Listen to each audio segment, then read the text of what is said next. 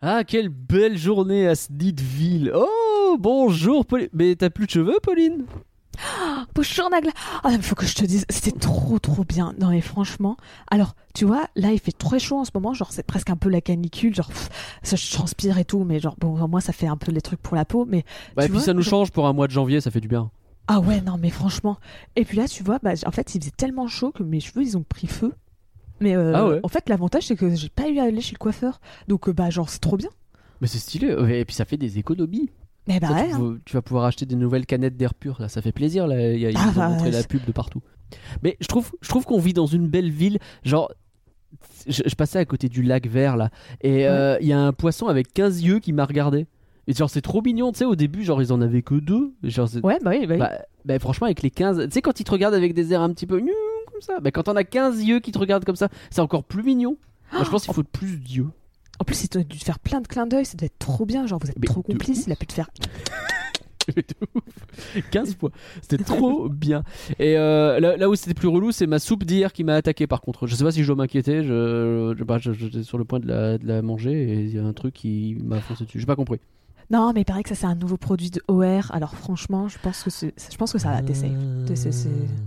Ok, bon bah je m'inquiète pas du coup. Et sinon, j'ai vu un type orange avec une moustache qui courait partout en râlant. Je sais pas si je dois m'inquiéter ou pas. C'est pas que rien, ça c'est sûr. Ça l'a mal perdu. C'est un peu chelou ça quand même, non? T'es sûr que c'est un truc normal ça? C'est. Je sais pas. Franchement, il avait l'air de dire ouais, vous faites n'importe quoi, la nature, tout ça, il faut qu'elle revienne et tout. Moi, je pense, au bout d'un moment, si je le revois, je sors la carabine. Ouais, mais ouais, je pense qu'il y a un problème, il y a un truc qui va pas avec lui. On va se méfier. J'aimerais être un flan.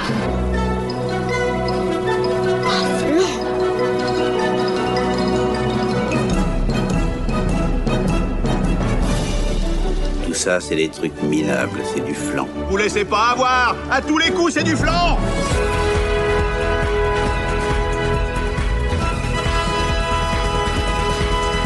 Faut l'animer, le podcast qui se demande le rapport entre de la laine rose et le sale gosse de Toy Story, qui s'appelle pratiquement Parraine. Bonjour Pauline, est-ce que tu vas bien? Bonjour Nagla, ça va bien? Je sais pas celle-là, bref. Je comprends.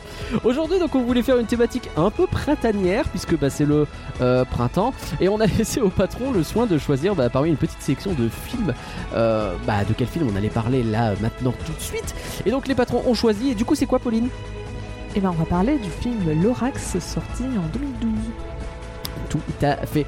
Allez, c'est parti pour Oh, Lorax, y a tant d'hommes que je ne suis pas. Pas la ref. Oh, Johnny?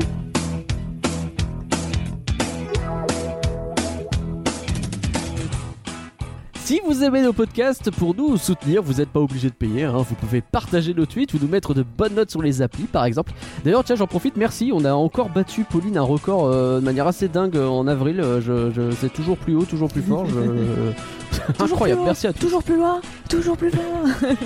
C'est pas dans ce temps là, mais vous avez compris. J'ai la ref. Sinon vous pouvez bien entendu vous faire plaisir sur boutique.folanimé.com avec des mugs, des sweats et des t-shirts par exemple. Ou alors comme pour le film d'aujourd'hui, vous pouvez participer à la vie du podcast en vous abonnant sur patreon.folanimé.com. Vous pouvez donner ce que vous voulez pendant le temps que vous voulez, même 1 euro un seul mois, hein, c'est possible. Et Pauline, on va remercier nos plus généreux soutiens. Merci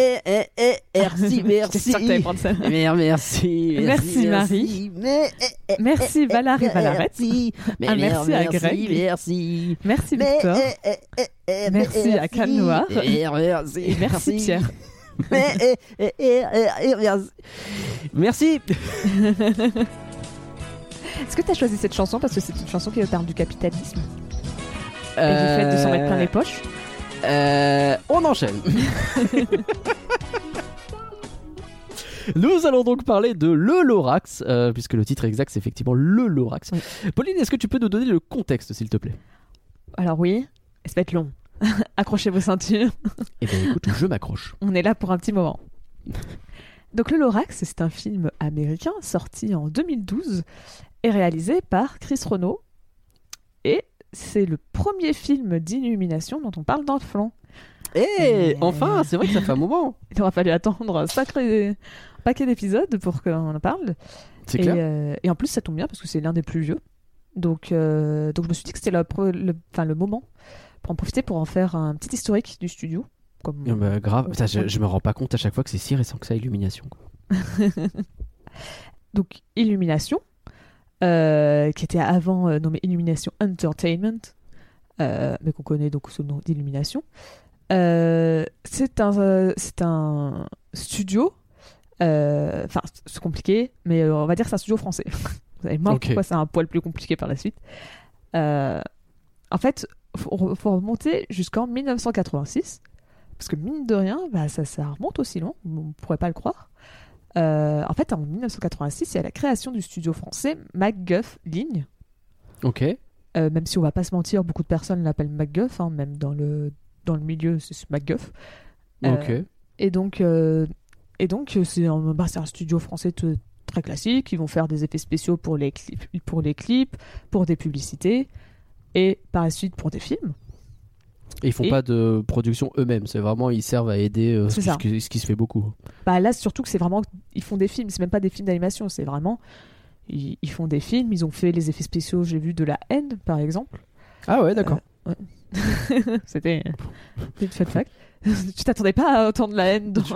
Non, là vraiment c'était le dernier film auquel j'aurais pensé dans un contexte sur le Lorax, ça effectivement. Et en fait, c'est en 2006, Michel Ocelot, donc très bon réalisateur français d'animation, qui va contacter le studio pour faire un peu ce que tu disais, c'est-à-dire faire des plans pour Azur et Asmar. Donc c'est pas à ce moment-là un seul studio. En France, c'est rare que ça soit un studio qui fasse tous les plans d'un film parce que ça coûte très cher. Donc c'est plein de petits studios qui font des plans. Ouais. Et donc c'était le cas donc pour à ce moment-là MacGuff. Et donc c'est comme ça qu'ils vont commencer à travailler dans l'animation. Ils vont par la suite faire Chasseur de Dragons aussi, un film d'animation. Ok. Et ça se complique un peu, on rajoute un nouveau participant. Ta-da-da-da, new challenger. C'est ça. Chris Melandry, donc c'est un producteur américain qui a notamment travaillé chez Disney ainsi que chez Blue Sky, notamment sur L'Âge de Glace ou sur Robot. J'espère qu'il n'a jamais écouté notre flanc sur L'Âge de Glace, qui est toujours disponible. Là, Et donc, il décide de créer sa société de production Illumination Entertainment, qui sera après raccourcie en juste Illumination. Et en 2007, donc il crée sa petite boîte, sa société de production avec Universal. Sauf que c'est vraiment une société de production. Ils produisent, mais ils font pas d'animation.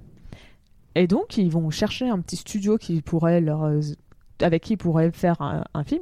Et donc, ils vont choisir MacGuff Ligne pour faire leur premier film d'animation, Moi, moche et méchant, qui sortira en 2010. Okay.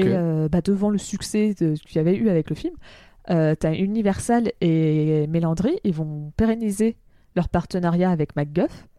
Et en 2011, ils vont racheter la partie animation de MacGuff pour créer le studio MacGuff, Illumination MacGuff.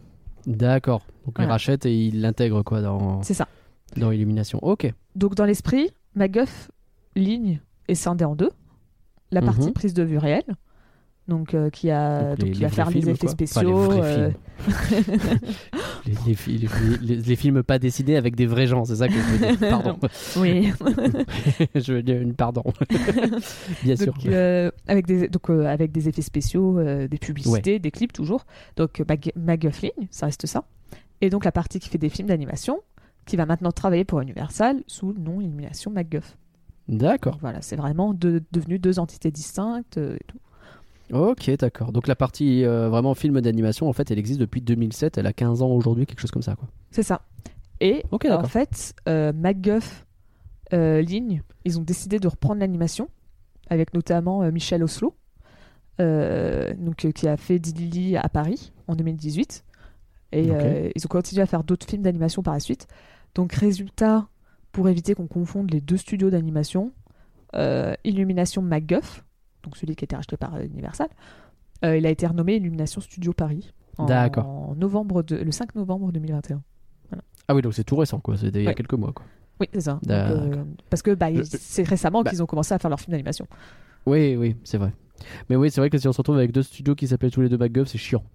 C'est ça, avant ils faisaient vraiment la distinction en disant il y a le MacGuff qui fait les films réels et les MacGuff qui fait les films animés, Sauf que maintenant, si t'as MacGuff qui fait les films animés, MacGuff qui fait les films animés, bah c'est... C'est le bordel. Ouais. Bon move. Et donc, bah, comme il est sorti en 2012, le Lorax, c'est un peu le vrai premier film d'Illumination MacGuff. Ah, c'est leur premier après le rachat ça. Et donc l'absorption de MacGuff dans... Ok. C'est ça, parce que Moi, moche et méchant, ça a été fait avant. Ouais. Et il y a carrément un autre film qui s'appelle Hop, dont on avait mis dans le...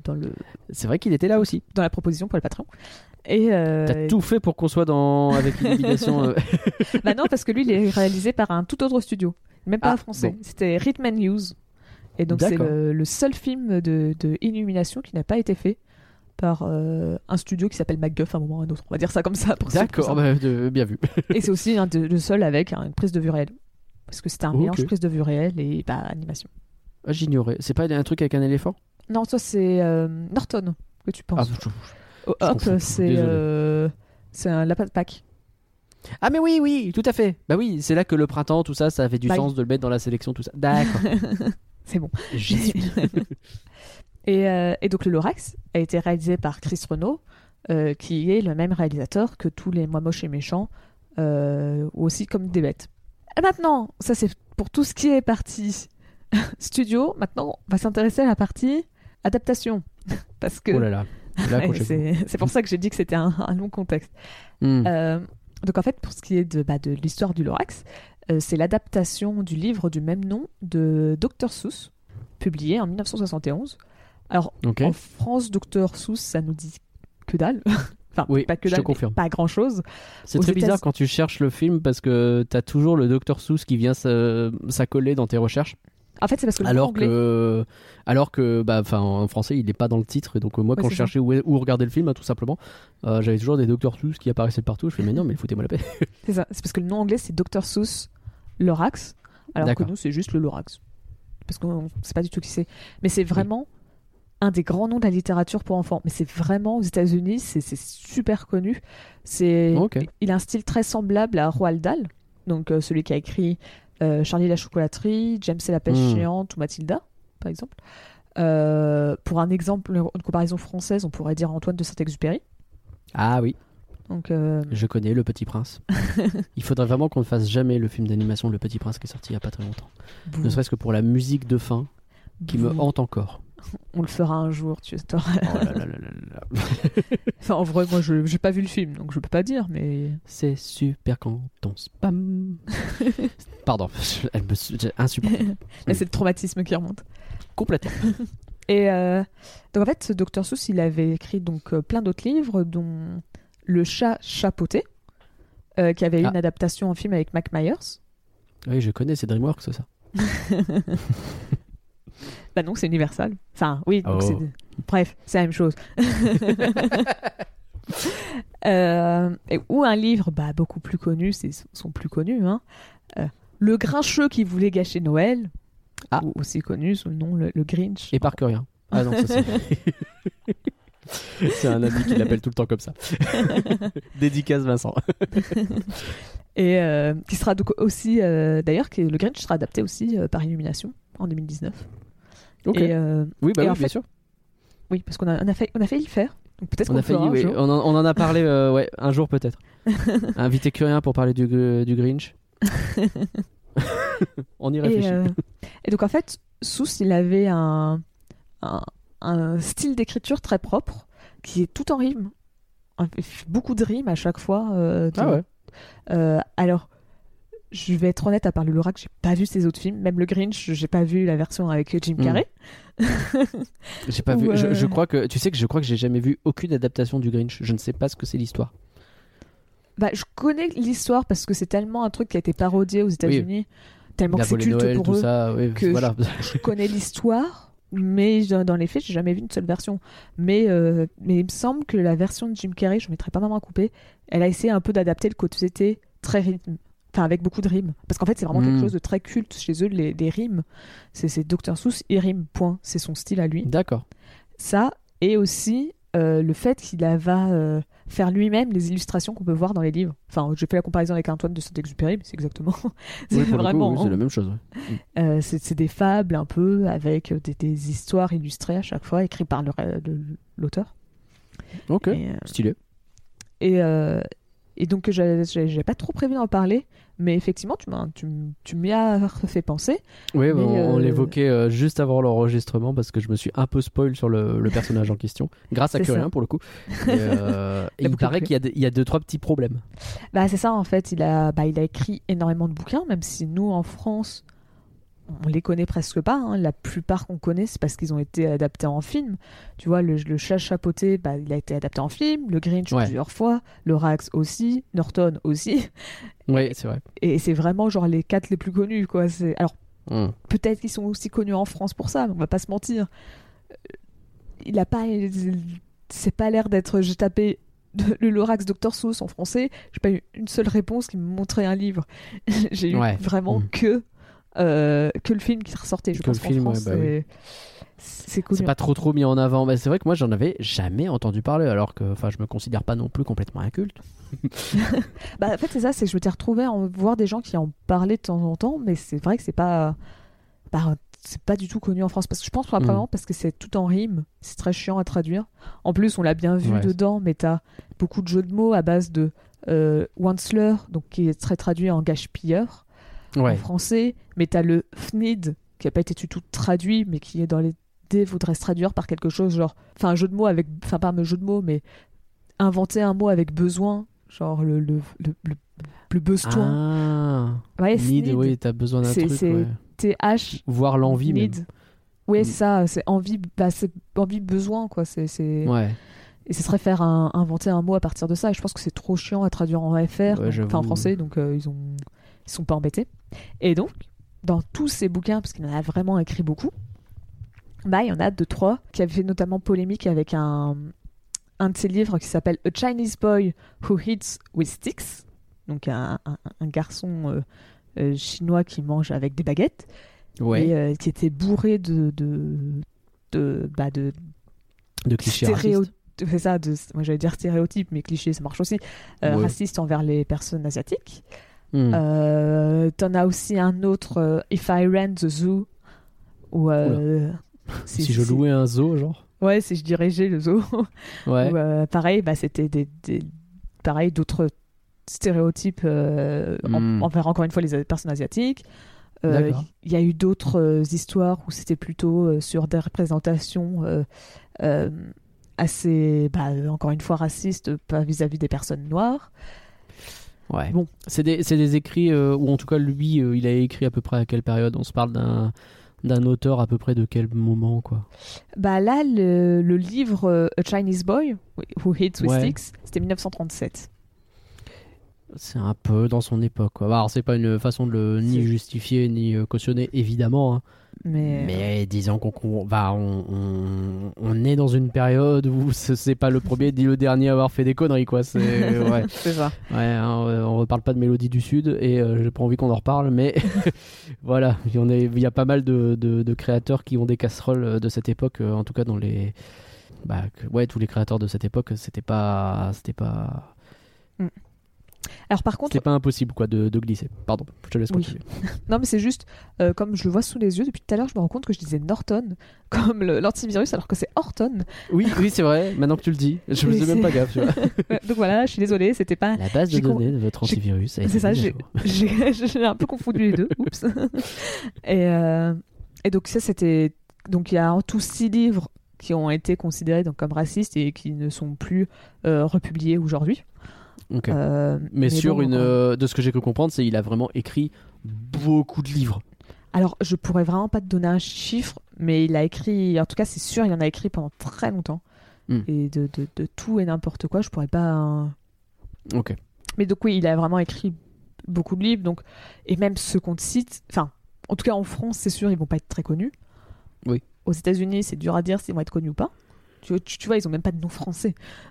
Oui, ils ont jamais été adaptés, tu m'étonnes. C'est ça, donc bon, mais c'est vrai que tu vois, il y a même des personnes qui arrivaient au stade où ils l'accusaient de promouvoir la suprématie blanc. Ah ouais, carrément. Ok. alors je sais encore, je connais pas du tout le personnage, donc je peux pas savoir si c'était vrai ou pas. Tout ce qu'on sait, c'est qu'effectivement il a utilisé des clichés racistes, mais ouais. Et donc bon, tout ça pour dire qu'il y a quand même des polémiques qui lui collent aux fesses. Il y a des polémiques autour. Okay. Mais il n'y en a pas pour le Lorax, donc... let's go. C'est voilà. Vrai que pour le coup, j'ai rien vu de problématique dans ce film. Haha, c'est parce que c'était pas dans le film. Hey. Mais on y reviendra après sur ça. Ok, d'accord. Alors pour on fait ça, du coup. Pour le Lorax, en fait, l'histoire, elle avait déjà été adaptée en tant que spécial pour la télévision. Tu sais, une sorte de téléfilm plus. Enfin, c'est bizarre, mais c'est des trucs typiquement américains. En 1972... dans une version qui était plutôt fidèle. Enfin, j'ai jamais lu les bouquins. J'ai vu ce special qui dure à peu près 25 minutes. Okay. Donc, je peux pas dire si c'est 100% fidèle, mais bon, ils l'ont fait rimer. Tu voyais les visuels qui étaient... Enfin, la direction artistique de ce moyen-métrage, on va dire, reprenait les dessins qui étaient utilisés dans le livre. Donc, ouais, a priori ils essayaient d'être très proches en termes d'adaptation, quoi. C'est ça. Mais donc, si ça durait 25 minutes ouais. et que c'est une adaptation fidèle, ouais. autant te dire alors, qu'il a fallu quand même bien meubler pour. Parce que nous, on est sur 1h20. Hein. C'est ça. Ouais. Et donc, pour donner une idée, l'histoire de base de ce téléfilm, on va dire, parce que quand même, encore une fois, moi je vais me baser sur celui-là en partant du principe qu'il est fidèle au livre. On va partir du principe qu'il est fidèle au livre, mais en vrai on n'a pas checké le livre, voilà. C'est ça. En fait, ça se concentre que sur la partie, ce qui n'est pas étonnant, du gaspilleur. Ok. Donc il n'y a pas toute la partie dans la ville, dans cette ville, machin quoi. Absolument pas. En fait, ça commence. Tu vois directement la forêt qui est détruite. Et le petit gamin qui s'approche pour demander ce qui est arrivé aux arbres. Et en fait, pendant toute l'histoire, un peu comme ils ont essayé de faire dans avec le gâche-pilleur du présent, où il était dans le noir, c'est parce qu'en fait dans le livre tu ne vois pas son visage, tu vois tout le temps que ses mains, mais tu vois jamais le visage du personnage, parce que l'idée c'est que ça représente juste tout le capitalisme et les grosses corporations, enfin les grosses sociétés. Et donc il explique au petit garçon comment il a totalement détruit la forêt, et il lui donne la graine du dernier arbre pour qu'il puisse refaire pousser la forêt et peut-être refaire revenir le Lorax qui avait totalement disparu. Et donc ça se termine sur, dans l'idée, il passe à la graine au lecteur, si on continue la métaphore jusqu'au bout, oui. au lecteur, pour leur dire, bah voilà, c'est à toi de construire le monde de demain. Genre, dans les faits, il n'y a pas vraiment de fin heureuse, c'est une fable assez sombre, un peu comme des contes de fées en soi, c'est pas souvent très joué. Bien sûr. C'est donc, un conte, quoi, donc c'est, ça te fait passer une morale un peu au forceps, quoi. C'est normal, quitte à être choquant d'ailleurs, hein. C'est les contes de base, bah, vous avez déjà appris ça des milliers de fois, hein, mais les versions originales de pas mal de contes, ou en tout cas les adaptations d'époque, c'est généralement ça oscille entre le glauque et le carrément morbide, quoi. Entre le gore aussi, parce que c'était assez sanglant à l'époque. Oui, c'est vrai. Cendrillon, où t'as les... Elle se fait couper, les belles-sœurs se font couper les pieds pour que ça rentre dans la chaussure. C'est vrai que ce coup-là, incroyable. Never forget. Et donc, résultat, dans la phase créative du film, ils ont décidé de donner un visage au gâche-pilleur. Et, okay. Et en fait, dans les premières versions, ils lui avaient donné un peu un aspect plus créature, plus poilu. D'accord. Tiens, je te montre. Donc j'ai vu des gens qui faisaient la comparaison avec Rayman, et c'est vrai que ça fait un peu penser à certaines créatures de Rayman, un peu. Ah oui, j'avoue, un peu à Globox. Carrément. Ouais, c'est complètement Globox en fait. Et après peut-être que comme c'est français, c'est peut-être une inspiration indirecte, tu vois, sans forcément chercher. Parce que même le style de dessin, il est très proche de ce qu'on voit sur les Rayman, les plus récents là. Ouais, les Origins. Et sachant qu'après, dans d'autres versions, ils ont plutôt essayé de coller aux créatures du monde de Dr. Seuss, enfin du monde de ces histoires. Donc, tu vois, pendant très longtemps, ils ont vraiment réfléchi à quoi pouvait ressembler le gâche-pilleur, mais on voit qu'il n'était pas censé du tout être humain dans les premières versions. Oui, carrément, oui. Et c'est pas dit explicitement. Il y a un côté très Grinch, hein, d'ailleurs. Oui, ils s'en sont probablement inspirés. Mais après... En fait, tout ce qu'on savait, tout ce qu'on voyait du gâche-pilleur dans le livre de base, c'était ses mains vertes. Ok. Donc c'est pour ça probablement qu'ils sont partis sur des créatures qui étaient 100% vertes à la base. Ouais. Parce que c'était, on voyait... C'est pour ça d'ailleurs que son costume de méchant est bien tout vert. C'est parce qu'en fait le seul truc qu'il pouvait adapter du personnage de base, c'est qu'il était vert. C'est qu'il avait des gants verts. Et... Ouais, bien sûr. Voilà, donc autant lui faire un costume qui va bien, quoi. Et que le Thneed, c'était rose. Voilà, c'est le seul truc que tu savais et qu'il le mettait des fois autour du cou. C'est vraiment pas grand-chose. Hein. Ok. Et donc, c'est difficile de dire, mais on peut supposer, vu toutes les variantes, que la raison pour laquelle ils ont décidé d'en faire un personnage humain, c'est pour des raisons marketing. Ah. Parce que bon, je vais essayer de dire ça de manière élégante, mais le film est tourné de telle sorte à ce que ça soit marketable. Mm. Que ça fasse, ça vise très large, c'est très public, c'est pour tout le monde. Ouais. Tu vois, c'est... Et il paraît que même des fois ils allaient à l'encontre des producteurs, donc ça serait même encore au-dessus. Oula. Ça serait vraiment Universal qui aurait peut-être donné des directives sur les par rapport aux producteurs. C'est ce que j'ai vu, que c'était des fois même aller à l'encontre des producteurs. Donc typiquement la relation amoureuse entre Ted et Audrey, bah, elle n'était pas prévue de base. Pardon. À la base, Ted, il devait juste... il voulait chercher ce que c'était un who's it. Donc, encore une fois, un who's hit. Ouais. Un quoi. Ouais, un c'est quoi. Ouais, c'est ça. Et donc, à la base, c'était juste censé chercher un MacGuffin dans l'esprit. Oui, c'est ça, un bâtard. Et un MacGuff. Oh bien vu, ça. Et sachant que t'as aussi la chanson que t'as chantée au tout début. Ouais. C'est mal, mais tant pis. À la base, ça devait être une chanson qui s'appelait Biggering, qui, encore une fois, est un mot inventé, mais ça serait le grandissement. Oui. On traduit comme ça. Oui. En fait, c'était une chanson beaucoup plus sombre, un peu à la Pink Floyd. Genre, prenez n'importe quelle chanson de Pink Floyd, ça fait un peu ce style. Ok. Et en fait, c'était le Gâche-pilleur qui devenait toujours un peu comme c'est mal, mais tant pis. Il devenait de plus en plus avare et fier, et c'est comme ça qu'il poussait à détruire la forêt. Mais en fait, c'était beaucoup plus c'était plus sombre, parce que tu voyais, il disait, si tu le voyais explicitement, parce que dans l'autre, tu vois, c'est mal mais tant pis, il y a un côté un peu sestiné, alors que l'autre, c'était vraiment, tu le vois tout. Il devient fou, il devient de plus en plus pas forcément avide fou, mais tu le voyais devenir avide. Et il disait, maintenant j'ai mon truc, mais maintenant j'ai besoin d'un plus grand bureau, puis j'ai besoin aussi d'un plus grand bureau, mais dans le mode physique, table de travail, quoi. Ah oui, d'accord, oui. Un plus grand chapeau. Et ainsi de suite. Et il a toujours besoin de plus de... C'est ça. De plus de ressources, quoi. Et c'est pour ça que la chanson, c'était Biggering. C'était parce qu'il grandissait de plus en plus, en disant carrément, il y avait une phrase dedans dans la chanson, c'est y a des choses qui meurent, tant pis. Mm. Une caricature un peu subtile de la société de croissance et de surconsommation. Et d'ailleurs, il y a même la chanson qui, en fait, s'est retrouvée à être la démo de la chanson est disponible sur la soundtrack du film, ce qui fait que des gens en ont fait un animatique pour imaginer ce que la scène à quoi elle aurait pu ressembler. Donc, c'est pas un animatique officiel, quoi. C'est un pas truc du tout. Mais c'est rigolo. En se basant sur le principe, à quoi ressemble la chanson et tout, voilà ce que ça pourrait donner. Mm-hmm. Et alors là, par contre, on va partir sur pas des trucs qui sont recherchables sur Internet, mais sur de l'anecdote de prof. Parce que comme c'est un film français, j'ai des profs qui ont travaillé sur le film. Stylé. Et qui m'avaient notamment dit des trucs un peu semblables, que ils ont dû lisser les personnages, mais eux, c'était pas ce point de vue scénario, mais animation. Ouais. Et t'as notamment la scène où le Lorax, il apparaît pour la première fois. Juste après, il y a l'arbre, le tout premier arbre qui est coupé, et il y a le Lorax qui apparaît. Et en fait, dedans, il dit...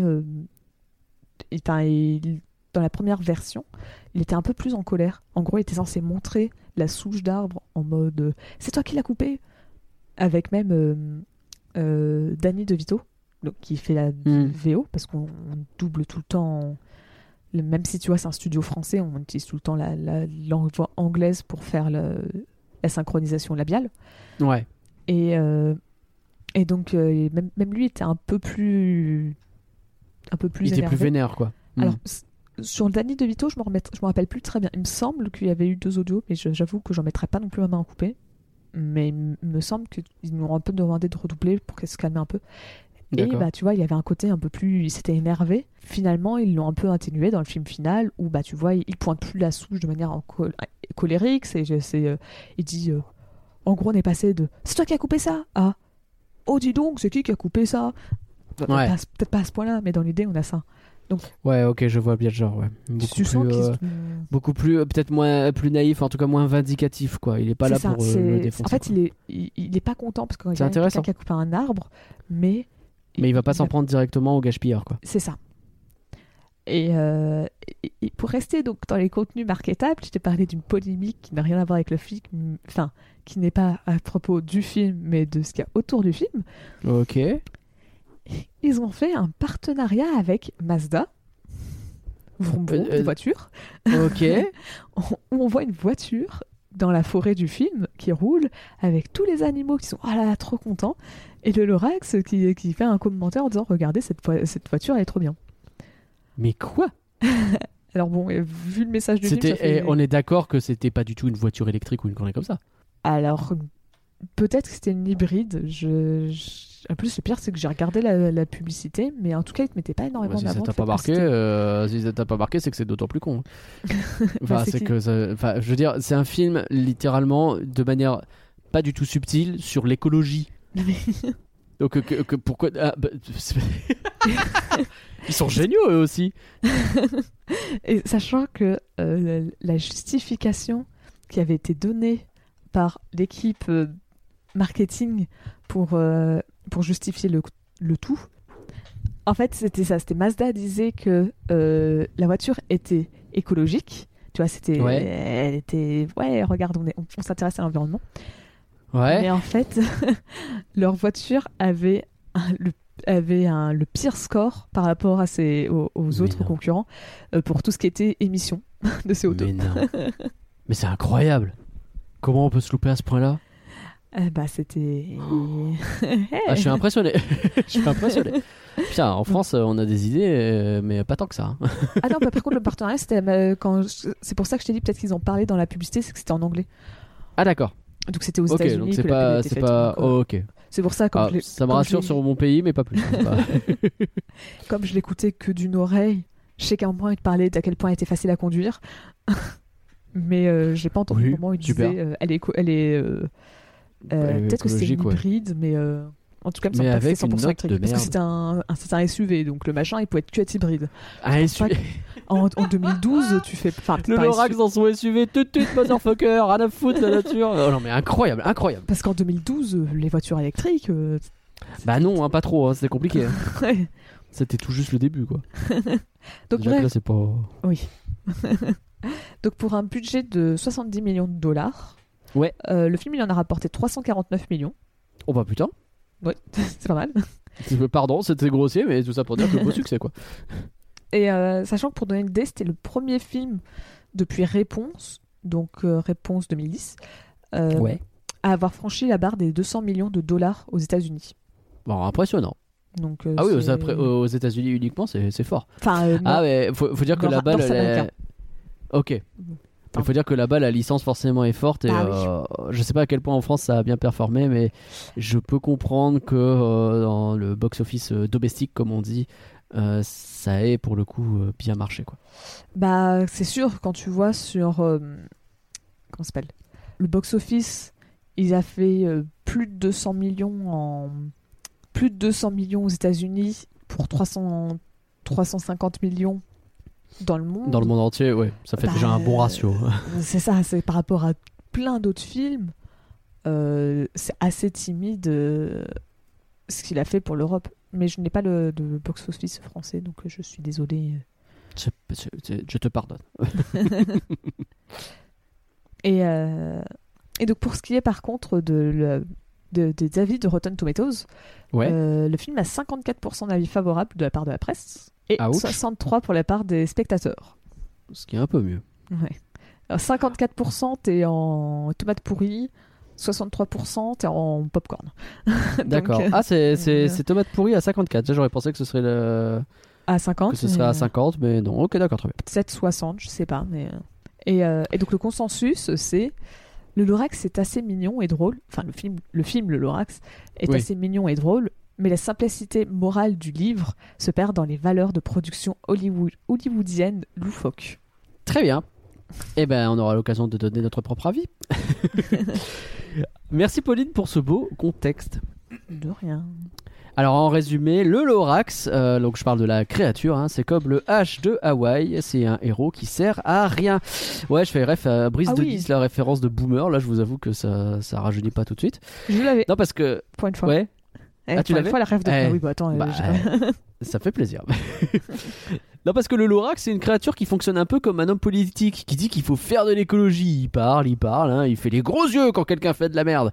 Mais si vous comptez le nombre d'actions concrètes qu'il effectue pour tenter de régler le problème, eh ben vous allez vous rendre compte qu'on va pas bien au-dessus de une. Et en tout cas, le Lorax, le film, eh ben, c'est son histoire. Et on va en parler. Alors, le Lorax, c'est du flan ou c'est pas du flan ? Pauline, tu l'avais déjà vu ou pas ? Oui. Je l'avais déjà vu, et j'avais déjà vu aussi le court-métrage, enfin le moyen-métrage. Oui, l'adaptation, la première. C'est ça, mais que j'ai revu des deux pour l'occasion, mais j'avais déjà vu les deux à l'époque. D'accord. Alors du coup, c'est du flan ou c'est pas du flan ? Bah, comment dire ? Si on part sur le nom, faut-il l'animer ou pas ? Ouais. Bah moi j'ai envie de dire que c'est pas du flan parce que j'ai envie que mes collègues et mes profs écartent leur boulot. Je comprends. Cependant, c'est peut-être un peu du flan. Ok. Et toi, Nagla ? Bah écoute, pour ma part, c'est terrible parce que je me suis spoil un peu ce qu'en pensent les patrons, je dis rien pour l'instant. Je sais pas si en ce moment, si je suis crevé ou si je suis pas rentré dedans ou quoi, mais c'est pas la première fois que je dis que c'est du flan. Là, je me suis vraiment ennuyé ferme et je trouve le message sous-jacent particulièrement problématique. Alors pas le fait de il faut pas polluer, hein, je sais pas ce que je suis en train de dire. Non, moi j'aime bien la pollution, je trouve ça sympa. Mais non, c'est vraiment du flan, c'est terriblement du flan, je suis désolé. Mais bah, pour vous aider à déterminer si le Lorax c'est du flan ou si c'est pas du flan, et bah parlons-en plus en détail.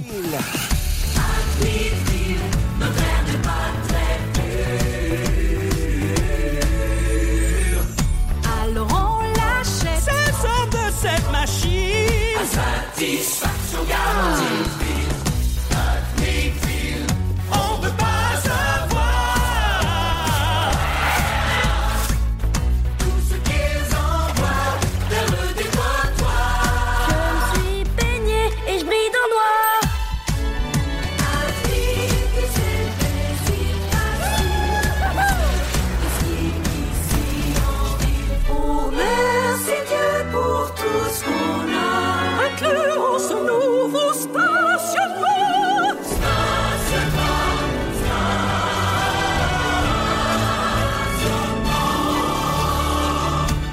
Alors, commençons par l'animation déjà. On va commencer soft, on va commencer tranquillement.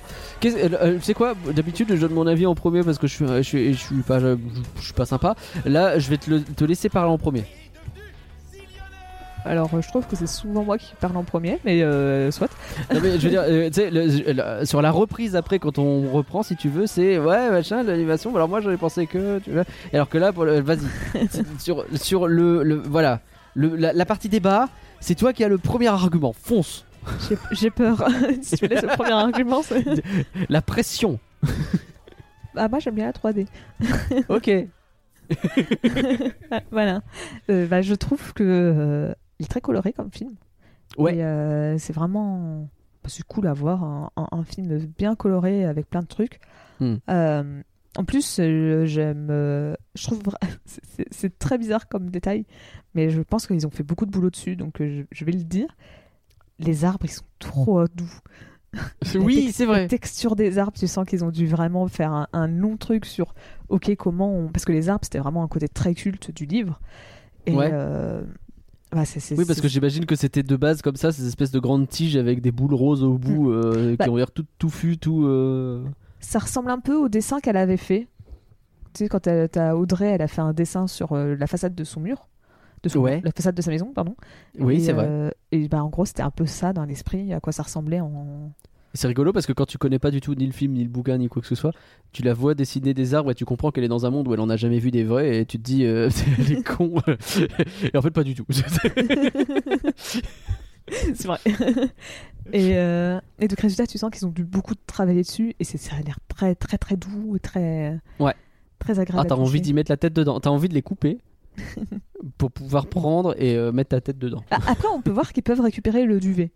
Ils appellent ça le duvet, donc c'est probablement les feuilles mortes et c'est possible. Donc oui. Qu'il existe une version éco-friendly, mais c'est que faut juste être patient. Ce qui rend d'autant plus con le... Bref, bon, on va voir. Donc ouais, restons sur l'animation déjà. Mais ouais, alors, bon, je t'avoue, moi il y a un petit côté parfois sur les personnages et les animations où j'ai trouvé qu'il y avait un petit côté cinématique de PS3. J'ai pas dit PS2. PS3. Non, genre c'est pas moche, hein, clairement, je trouve ça plutôt sympa. Je suis totalement d'accord sur les couleurs. Et c'est vrai que j'avais pas fait le... Je vais pas parler spécifiquement de ça, mais c'est vrai que les arbres sont très chouettes. Mais je trouve qu'il y a un coup de vieux, notamment genre tu sais les bestiaux poilus, j'ai noté les bestiaux poilus pendant la chanson, mais globalement les espèces de petits ours là que j'ai compris très tard que c'était des ours, je les trouve mais ratés, c'est terrible. Leurs têtes là, ils me font un peu flipper. Oui, je peux comprendre. Je suis désolé pour les gens qui ont bossé et qui nous écoutent sur ce film. On va pas être gentil, hein. J'en ai bien peur. En tout cas moi je vais pas l'être. Je veux pas présumer de Pauline, je vais vraiment pas être très très gentil. Bah, après vas-y. Moi, vraiment, sur animation, parce que bon, on n'oublie pas 2012, c'est le deuxième vrai film d'animation du studio. C'est vrai. Ça reste tout à fait honnête, quoi. Faut remettre dans le contexte. Oui, non, c'est pas dégueulasse. Donc c'est pour ça, quand je le place comme ça, bah, moi, ça me choque pas. Tu vois, tout ça. Donc pour moi, tu vois, l'animation, c'est vraiment le parti qui sauve le film. Ouais. Là où bah, le scénario, on en parlera après. Mais on va en parler après. Mais après, il y a, en termes de décors, je trouve ça un petit peu simple. Alors, j'aime beaucoup les décors naturels. Donc, toute la partie où tu vois le gâche-pilleur au milieu de sa forêt, etc. Ça, pour le coup, c'est très réussi. Ça, je mets tous les points, il n'y a pas de problème. Par contre, le reste, bon, c'est un peu... t'as déjà le No Man's Land, là. Bon, bah, c'est facile, hein, c'est du gris avec des... Alors, cela dit... Je suis peut-être un peu dur.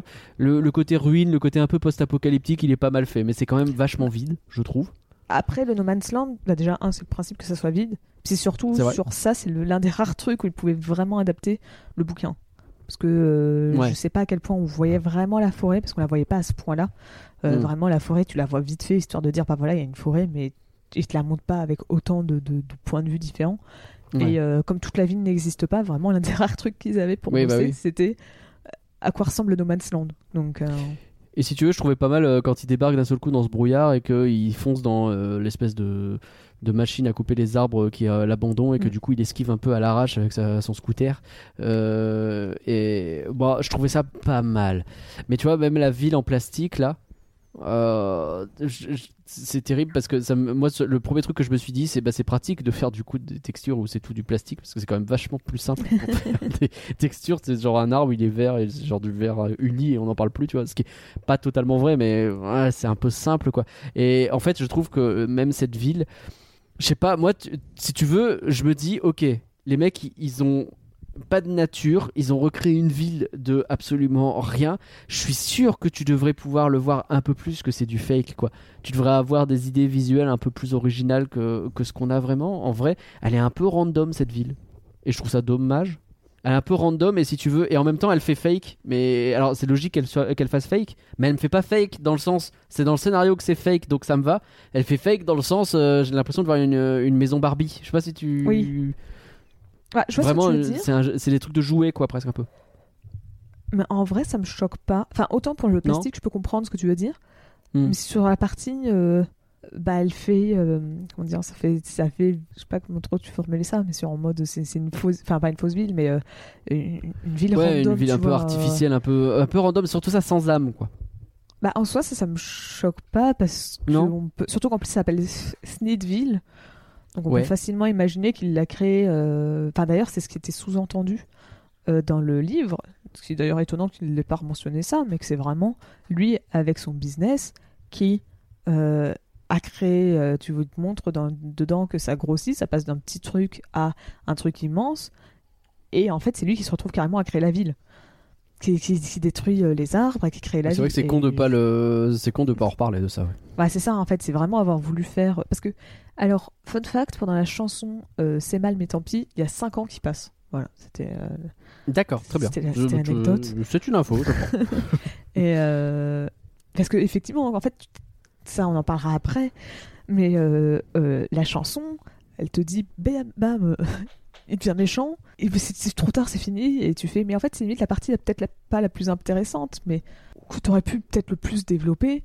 Tout ce moment où le personnage il détruit la forêt petit à petit pour justement expliquer comment on est arrivé avec la ville et tout. Il y a un bail où il coupe un arbre, il se lève le lendemain matin, il n'y a plus de forêt. Hein. C'est vraiment le sentiment que tu as. Quoi. Donc effectivement, qu'il y ait 5 ans qui se passent, je veux bien le croire. Après, c'est un montage, donc c'est souvent... En vrai, je me dis pas, il n'y a qu'une journée non plus, tu vois. Je me rends bien compte qu'il y a du temps qui passe, mais j'ai pas l'impression qu'il y ait 15 ans non plus. Et... Enfin, 5 ans, c'est vrai que je les ressens pas, les 5 ans. Quoi. Je sais pas combien de temps, je sais pas. Bon, je sais pas, ouais... Effectivement, là-dessus, t'avais moyen de mettre un peu plus le focus, quoi. Tu vois,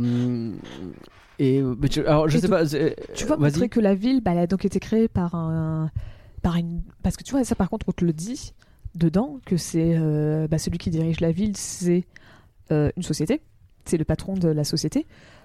Oui. Genre, OR, vois, c'est ça. Ouais. On peut imaginer que c'est donc pour ça que comment s'appelle la ville, tu vois, elle a pas d'âme. Genre, ouais. Ça se trouve, Epcot, pour ceux qui connaissent un peu les parcs, Walt Disney voulait faire à la base une ville, et c'était le projet Epcot qui finalement s'est transformé en parc, ouais. En Floride. Mais ça se trouve, Epcot, ça aurait ressemblé à ça. Ça aurait été un truc sans âme, super chelou, qui fait très très fou. C'est possible. Après, il y a deux exemples, un qui va dans le sens et un qui va pas dans le sens.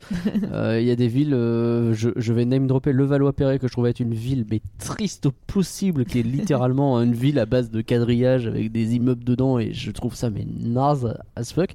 À côté de ça, il y a des coins, justement, pas loin de Disneyland Paris, qui sont littéralement des villes neuves un peu construites pour. Et en vrai, il y a des endroits... tout fait pas. Enfin, évidemment, tu compares cette ville-là avec une ville historique européenne, ça n'a rien à voir. Mais t'arrives, tu peux donner un charme à ce genre de bourgade, quoi. En t'inspirant d'autres trucs qui existent, mais ouais. Mais c'est que là, tu t'inspires de l'Europe. Oui, c'est vrai.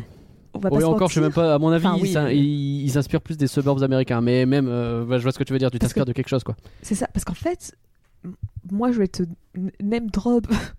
Vas-y. Un truc qui est. Ça m'a fait penser à ça quand je l'ai vu, je suis désolée. Mais je suis allée à Dubaï et typiquement la station de ski en plein milieu du centre commercial, ça fait un peu ça. T'as eu la station de ski en plein milieu de ta maison, ça donnait un peu ce côté. Et genre, moi, ça me donne le côté très artificiel de Dubaï, donc ça me choque pas. Tu vois, c'est-à-dire, c'est très random. Oui, en même temps, c'est un truc qui existe dans la vie. Que tu vois, tu parles du côté plastique qui fait trop faux, parce que peut-être qu'ils n'arrivaient pas à le faire. En soi, je peux comprendre. Je sais pas à quel point je suis vraiment d'accord avec ça, parce que c'est toujours dur à dire. Mais puis de toute façon, c'est tout ressenti. Mais tu vois, le côté random, je suis pas trop d'accord, parce que c'est, tu vois, genre je me dis, c'est si on regarde. Ouais, c'est caractéristique. Points... En fait, j'aurais aimé plus d'idées autour de ça. Mais je comprends ce que tu veux dire. T'es allé à Dubaï. Oui. Il y a 10 ans bientôt. Incroyable, je pensais pas que Florence avait à ce point percé, que t'étais devenue influenceuse et que t'allais à Dubaï. Il y a 10 ans en plus, la temporalité elle va pas du tout. Voilà, je fais une parenthèse parce que ça m'a surpris. J'ai voyagé dans le temps, je suis retournée avec moi. Stylé. Tu sais quoi, on a commencé à parler de la ville. Je pense qu'on peut commencer à évacuer toute la partie de la ville. Tu sais, genre parler de OR justement, donc le méchant, genre. C'est Edna Mode, voilà, c'est dit. C'est quoi tu dis? Edna Mode. Edna Mode. Les indestructibles. Ah. Edna Mode. J'avoue. C'est terrible. Oh la vache, ouais c'est vrai, bon j'avoue. Alors, ça mis de côté parce que j'avoue il va me falloir 30 petites minutes pour m'en remettre. Mais déjà il y a un bail où le mec riche dans un grand fauteuil il va être méchant pour frame 1, mais bon à la rigueur je pense qu'ils essayaient pas de le masquer ce coup là, genre vraiment pas. Non je pense pas, de toute façon c'est même le but du message du film, c'est de dire hey, les entreprises elles sont pas gentilles. Wouhou. C'est vrai. Donc tu le comprends vraiment très vite, mais en fait je le trouve, globalement, je trouve pas les personnages très malins dans ce film, mais alors lui c'est vraiment vas-y, plus il y aura de pollution, plus nous on fera des affaires. Vraiment, on dirait que la pollution c'est juste l'affaire de gens qui le font exprès en fait. En fait, je trouve le raisonnement presque un peu simple, et c'est là que je disais que ça fait partie des messages sous-jacents un peu dangereux. C'est que c'est de la pollution, c'est pas juste vas-y, on fait exprès de polluer, comme ça fait chier les gens. Genre, personne se dit, il y a sans doute des gens qui disent ça, mais en fait, j'ai un problème sur le fait que, en fait, si tu veux, ça m'a rappelé. Je vais passer pour un vieux encore. Captain Planet, hein, avec ces espèces de méchants un peu pétés. Donc une série, je sais plus si c'est les années 80 ou 90, mais une série avec un super héros, et c'était avec un message très très écolo. Et dans les années 80-90, je suis pas choqué qu'on se dise aux enfants, on va leur expliquer que la pollution, c'est vas-y, des méchants ils viennent, ils polluent et on les combat avec le pouvoir de l'amitié. Pourquoi pas, tu vois. T'es dans les années 80-90, t'es dans plein boom Bioman et compagnie. Je suis pas choqué. Aujourd'hui, je pense que c'est vraiment pas un bon truc à dire. Genre, t'imagines un peu le gamin qui grandit en se disant, bon, ça marche pas comme ça évidemment, hein, mais vas-y, la pollution, c'est surtout parce que c'est des méchants qui le font. Moi, je suis pas méchant, donc je pollue pas. Alors, et... je suis 100% d'accord avec tout ce que tu dis. Je vais même juste faire un petit mais. Ok. Le film a 10 ans. Je tiens quand même juste à le rappeler parce que tu dis aujourd'hui. Ouais, c'est vrai. En vrai, c'est dur à dire à quel point. En fait, ça évolue très vite l'écologie parce qu'on n'a pas le choix. Et donc, je sais pas à quel point il y a 10 ans c'était. Ah, j'ai quand même l'impression qu'en 2012, on était un peu. On avait quand même un peu évolué sur ce sujet-là. Mais. Ouais, je sais pas, 2012, c'est le moment où on te disait coupe l'eau quand tu te brosses les dents ou fais pipi sous la douche. Hein. Bah, ce qui est déjà un peu plus que c'est pas de ta pote, hein, cela dit. Mais je vois ce que tu veux dire. Genre, je comprends ce que tu veux dire et en vrai, c'est pas faux. On était encore un peu sur le fait que c'était. Enfin, déjà, ce qui est con, parce qu'en plus, Seuss à l'époque avait réussi à totalement éviter ce biais dans lequel est retombé le film. Donc, c'est ça qui est un peu désastreux. Mais ouais. Parce que le film, il se fait dire effectivement que c'est. La faute individuelle, ce qui était un peu peut-être le bail. Et là, on touche effectivement le. Tu sais quoi, allons dessus directement puisqu'on a commencé, mais c'est vraiment ça le truc sous-jacent qui me pose le plus problème. Vas-y, je te laisse poursuivre, pardon. Bah, c'est ça que on te dit, c'est la faute d'un individu, alors que dans le livre, on t'insiste bien sur le fait que c'est le gâche-pilleur, certes, tu vois, il te montre le gâche-pilleur et c'est lui qui. À détruire les arbres. C'est une image. Mais quoi. C'est ça, c'est surtout, on le voit bien grandir et grossir, et il passe vraiment d'une toute petite entreprise à une très grosse entreprise, au tel point que même si c'est lui qui a coupé le premier arbre, les derniers arbres, c'est pas lui, c'est son entreprise, mais il est tellement dépersonnalisé par rapport à son entreprise qui a pris tellement d'ampleur qu'au final, tu peux pas dire, tu peux dire c'est de sa faute, mais tu peux pas dire c'est lui qui l'a coupé le dernier arbre. Ouais. Là où je trouve que le message du film... c'est con. Je suis désolé, mais le gars, il va couper tous les arbres sans même s'en rendre compte. Genre, ah merde, c'est le dernier. Ah, je fais quoi maintenant ? Zut. Genre, tu vois, tu disais tout à l'heure, on a vu qu'a priori, il y avait moyen de récolter du duvet. J'aurais trouvé ça nettement plus pertinent que le gars surexploite, de fait, et arrive à ce point où à un moment donné, ah merde, je suis allé trop loin. Mais que ce soit pas en mode, ah zut, c'est quand j'ai coupé le dernier qu'il n'y a plus rien. Ça fonctionne pas. L'idée, c'est que normalement, ils coupent tous les arbres sans s'en rendre compte. Ça, en fait, tu pouvais pas changer. C'était un truc, s'il y avait un truc du scénario que tu devais garder, c'était le gâche-pilleur, il découpe tous les arbres. Bon, le truc, c'est détruire l'environnement. Et il a détruit tous les arbres. Il a fait en sorte qu'on passe d'un monde qui est d'une forêt avec des animaux à. Il n'y a plus rien, tout est sec et les animaux sont partis. Ça, c'était le seul truc qui n'était pas négociable du livre, parce que le livre n'est pas long. Si tu retires ça, c'est qu'il y a quand même, tu retires quand même beaucoup. Hein. Oui, c'est le truc de base. Oui. C'est comme si dans Charlie et la chocolaterie, tu disais on a retiré la visite de la chocolaterie avec les enfants. Vas-y, il n'y a plus le ticket d'or. Oh, bah. C'est ça.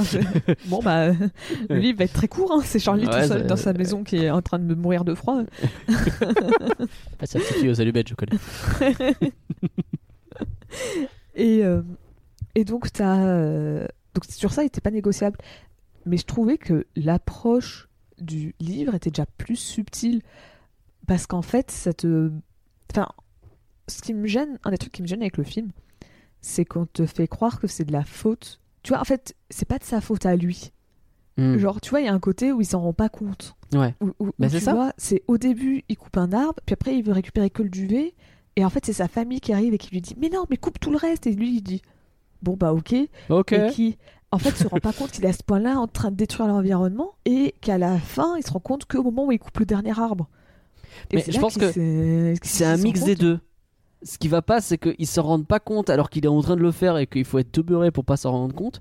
Faut soit que effectivement ils s'en rendent compte, mais va jusqu'au bout de ton idée et à la fin tu regrettes, pourquoi pas. Soit tu mets tes machines en route et tu dis mais t'inquiète, c'est pas grave, la forêt elle est grande. Et puis il revient à un moment donné, tu sais, le Lorax qui vient le voir et qui fait mais regarde quoi, qu'est-ce qui se passe, bah y a plus rien. Ah merde. Et là, tu vois, d'un seul coup, ça lui tombe dessus que, effectivement, je suis peut-être allé trop loin. Là, ça fonctionne, tu vois. Mais là, il y a vraiment ce côté où, devant ses yeux, c'est en train de se faire. Il fait non, je m'arrêterai jamais. Il le répète, je dirai jamais stop. Mais t'es con. Enfin, en fait... je veux dire, parce qu'au-delà du fait que il est en train de péter la planète et il s'en rend pas compte, t'es en train de péter ta source de revenus, crétin. Enfin, je veux dire, s'il y a plus d'arbres, tu fais comment des sous? Même en termes capitalistes, il est con. C'est quand même c'est un comble.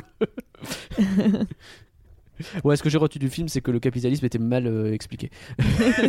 C'est faux. Non, mais je sais pas, ça a aucun sens. Le personnage a pas de sens pour moi. C'est ça qui m'embête. Bah, en fait, c'est surtout que dans le comment ça s'appelle, dans le livre.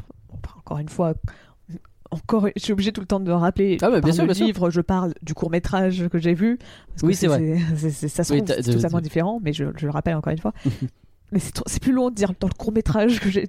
Le court-métrage de 1972. Ça va faire long.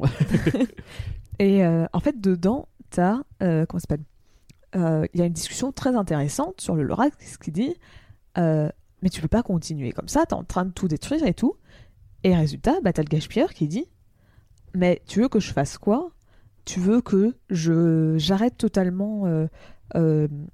Enfin, je ferme mon entreprise et que je mette des millions de personnes oui. à la rue. » Et ça, c'est intéressant. Et t'as Lorax qui dit « J'ai pas dit que j'avais toutes les bonnes réponses. Je dis juste que ce que tu fais, là, c'est mal. » Oui. Et tu vois, ça a essayé d'avoir un point de vue beaucoup plus nuancé. Et puis là, t'as une vraie réflexion écologique sur comment tu construis un monde qui prend en compte toutes les problématiques tout en prenant en compte l'écologie aussi. C'est ça. Oui, c'est ça qu'il faut faire. Là, tu l'as pas du tout ce truc là, et donc derrière ça donne cette espèce de morale de fin que je trouve pour le coup être mais dégueulasse. Vas-y gamin, t'as une graine, plante, et vas-y on va tous planter un arbre, et si on plante tous un arbre, et ben c'est bon, le problème il est réglé. Ça marche pas comme ça, je veux dire. Alors oui, effectivement c'était en 2012, et à l'époque je pense qu'on avait moins conscience du fait que les bails à base de vas-y pour chaque truc qu'on fait là on plante un arbre, qu'en vrai si on se renseigne un petit peu, c'est beaucoup ce qu'on appelle du greenwashing, c'est-à-dire c'est une façon très jolie de montrer qu'on est très écologique et qu'en fait souvent bah, c'est faire des actions écologique, mais non pas pour vraiment l'écologie, mais juste pour avoir une bonne image. C'est ça. Et surtout, bah, ça n'a pas un résultat aussi positif que ce qu'on croit de juste planter des arbres, parce que des fois c'est planté de manière random à des endroits où c'est pas forcément pertinent, des espèces pas forcément bonnes aux bons endroits, enfin bref. C'est pas si simple, c'est évidemment pas si simple. Et là t'as ce côté où moi à la fin du film, ce que je retiens, alors je suis pas teubé donc c'est pas ce que je retiens, mais je me dis c'est vraiment genre bon, au pire si demain on rase le bois de Vincennes, eh ben écoute, on revient avec des graines, c'est pas grave. Non, jamais de la vie. T'as une idée de combien de temps ça prend à pousser un arbre? Un écosystème, tu crois que ça se reforge comment? Les animaux après ils reviennent en mode ah, tralala. N'importe quoi. Enfin, vraiment ça m'a scandalisé quoi. Et encore une fois, en fait, ça va être vraiment toi qui vas dire quelque chose et moi qui vais dire c'était mieux dans le bouquin. Bah ouais. Mais c'était mieux dans le bouquin parce qu'en fait justement le bouquin s'était terminé sur quelque chose d'ambigu. C'était le Lorax ne revient pas, vraiment tout le monde est détruit, le monde qu'on voit est détruit, tu vois, c'est le No Man's Land. Okay. En fait, t'imagines, ça se termine juste au moment où il donne la graine à Ted et c'est tout. Tu sais pas ce qui se passe après. C'est ça, en fait, l'idée c'était juste de dire au lecteur bah voilà, c'est à toi de construire le monde de demain. Ouais. C'est à toi de prendre des actions et de faire quelque chose. Et là donc, ça marche. Et c'est ça parce qu'en fait, tu vois pas concrètement l'idée oui. La graine, c'est une métaphore. C'est pas vraiment la graine, elle va repousser et t'as tous les arbres qui vont apparaître en 5 minutes. Non, c'est pas c'est une scène de fin, ok. C'est Wall-E la fin, ok. Il y a une graine. C'est ça. Les gens ils se courent après pour essayer de planter la graine. Et puis il y a les gens qui veulent pas planter la graine parce qu'ils sont très méchants. Et les gens ils sont très gentils, ils essaient de planter la graine. Et pour planter la graine, ils utilisent un scooter en faisant des roues. Des tours sur eux-mêmes, sorte de polluer un peu plus pour dire bien il faut qu'on plante la graine. J'ai pas compris qu'est-ce qu'il fait. Il tourne sur lui-même. Ce passage m'a fait vraiment rire de le voir tourner, faire des donuts et tu fais. Mais t'es en train de polluer là, tout machin, il tourne pas à l'électricité. Un pouti. Il a une plante à la main, genre vas-y l'écologie. Motherfucker. Mais quoi? Mais vous êtes deux. Enfin, désolé, je suis méchant. Mais donc, et donc, ouais, c'est pour ça, dans le bouquin, c'était juste. Il donnait la graine. Et c'est bien dit, ça. Qu'on compte sur toi pour planter l'arbre de demain et refaire apparaître une forêt. Et peut-être, dans ce cas-là, le Lorax reviendrait. Ouais, d'accord. Genre, déjà, c'est même pas sûr que. C'est Jésus, quoi. C'est éventuellement, quoi. Et c'est même pas sûr que le Lorax peut revenir. Peut-être que les dégâts ont été faits. Était trop important et donc le Lorax ne pourra peut-être pas revenir. Et pour le coup c'est même avant-gardiste puisqu'il y a ce côté où aujourd'hui si tout le monde faisait les bonnes actions pour l'écologie on sait même pas si on serait en mesure d'inverser la courbe du réchauffement climatique. A priori c'est déjà foutu pour au moins 2 degrés. Je veux dire c'était avant-gardiste ce truc là. C'est effectivement t'as la graine et ben si ça se trouve c'est déjà trop tard mais écoute au moins t'as la graine essaye un truc mais ouais c'est ça qu'il fallait. Ils les avaient les rapports du GIEC en 2012, merde. Pardon. Et en fait je pense que bah, là c'était une fin un peu trop triste, trop sombre, trop ambiguë pour des enfants et qui se sont dit bah, on va faire une fin plus feel good, ce qui n'est pas le cas quand on parle d'environnement. Mais bah, on veut pas que le gamin il rentre chez lui et qu'il se retrouve à s'allonger dans son lit en se posant la question de oh mon dieu qu'est-ce qui va se passer dans 15 ans? Il veut que le gamin il rentre chez lui et il achète une peluche Lorax. Ouais. La peluche qui a été faite en coupant des arbres. Putain. Je vais trop loin, pardon. J'ai conscience qu'il y a des gens qui ont aimé ce film et je suis désolé, vraiment. Il m'a mis de mauvais poil ce film, c'est terrible. En plus, je l'ai trouvé long et chiant. Je suis désolé. En fait, moi, c'est vraiment, je pense qu'il y avait moyen d'adapter et d'avoir une bonne histoire du Lorax. Moi, c'est ça qui me frustre. Bah ouais. C'est que. Je pense qu'il y a un potentiel à faire un bon film. C'est juste que bah, tu sens que c'est des gens qui n'ont pas voulu... Qui ont... C'est pas... Comment dire ? En fait, c'est pas un film qui a été raté parce que tu vois, ils ne savaient pas écrire ou quoi. Je pense que c'est vraiment des gens qui vont peut-être pas... Je dirais pas jusqu'à dire qu'ils ont saboté. Mais tu vois, ils sont vraiment allés contre cette idée de dire... Bah voilà, on veut faire passer un message. Et le message, c'est pas le message du livre. Donc tout est perverti, tu pervertis le message de base.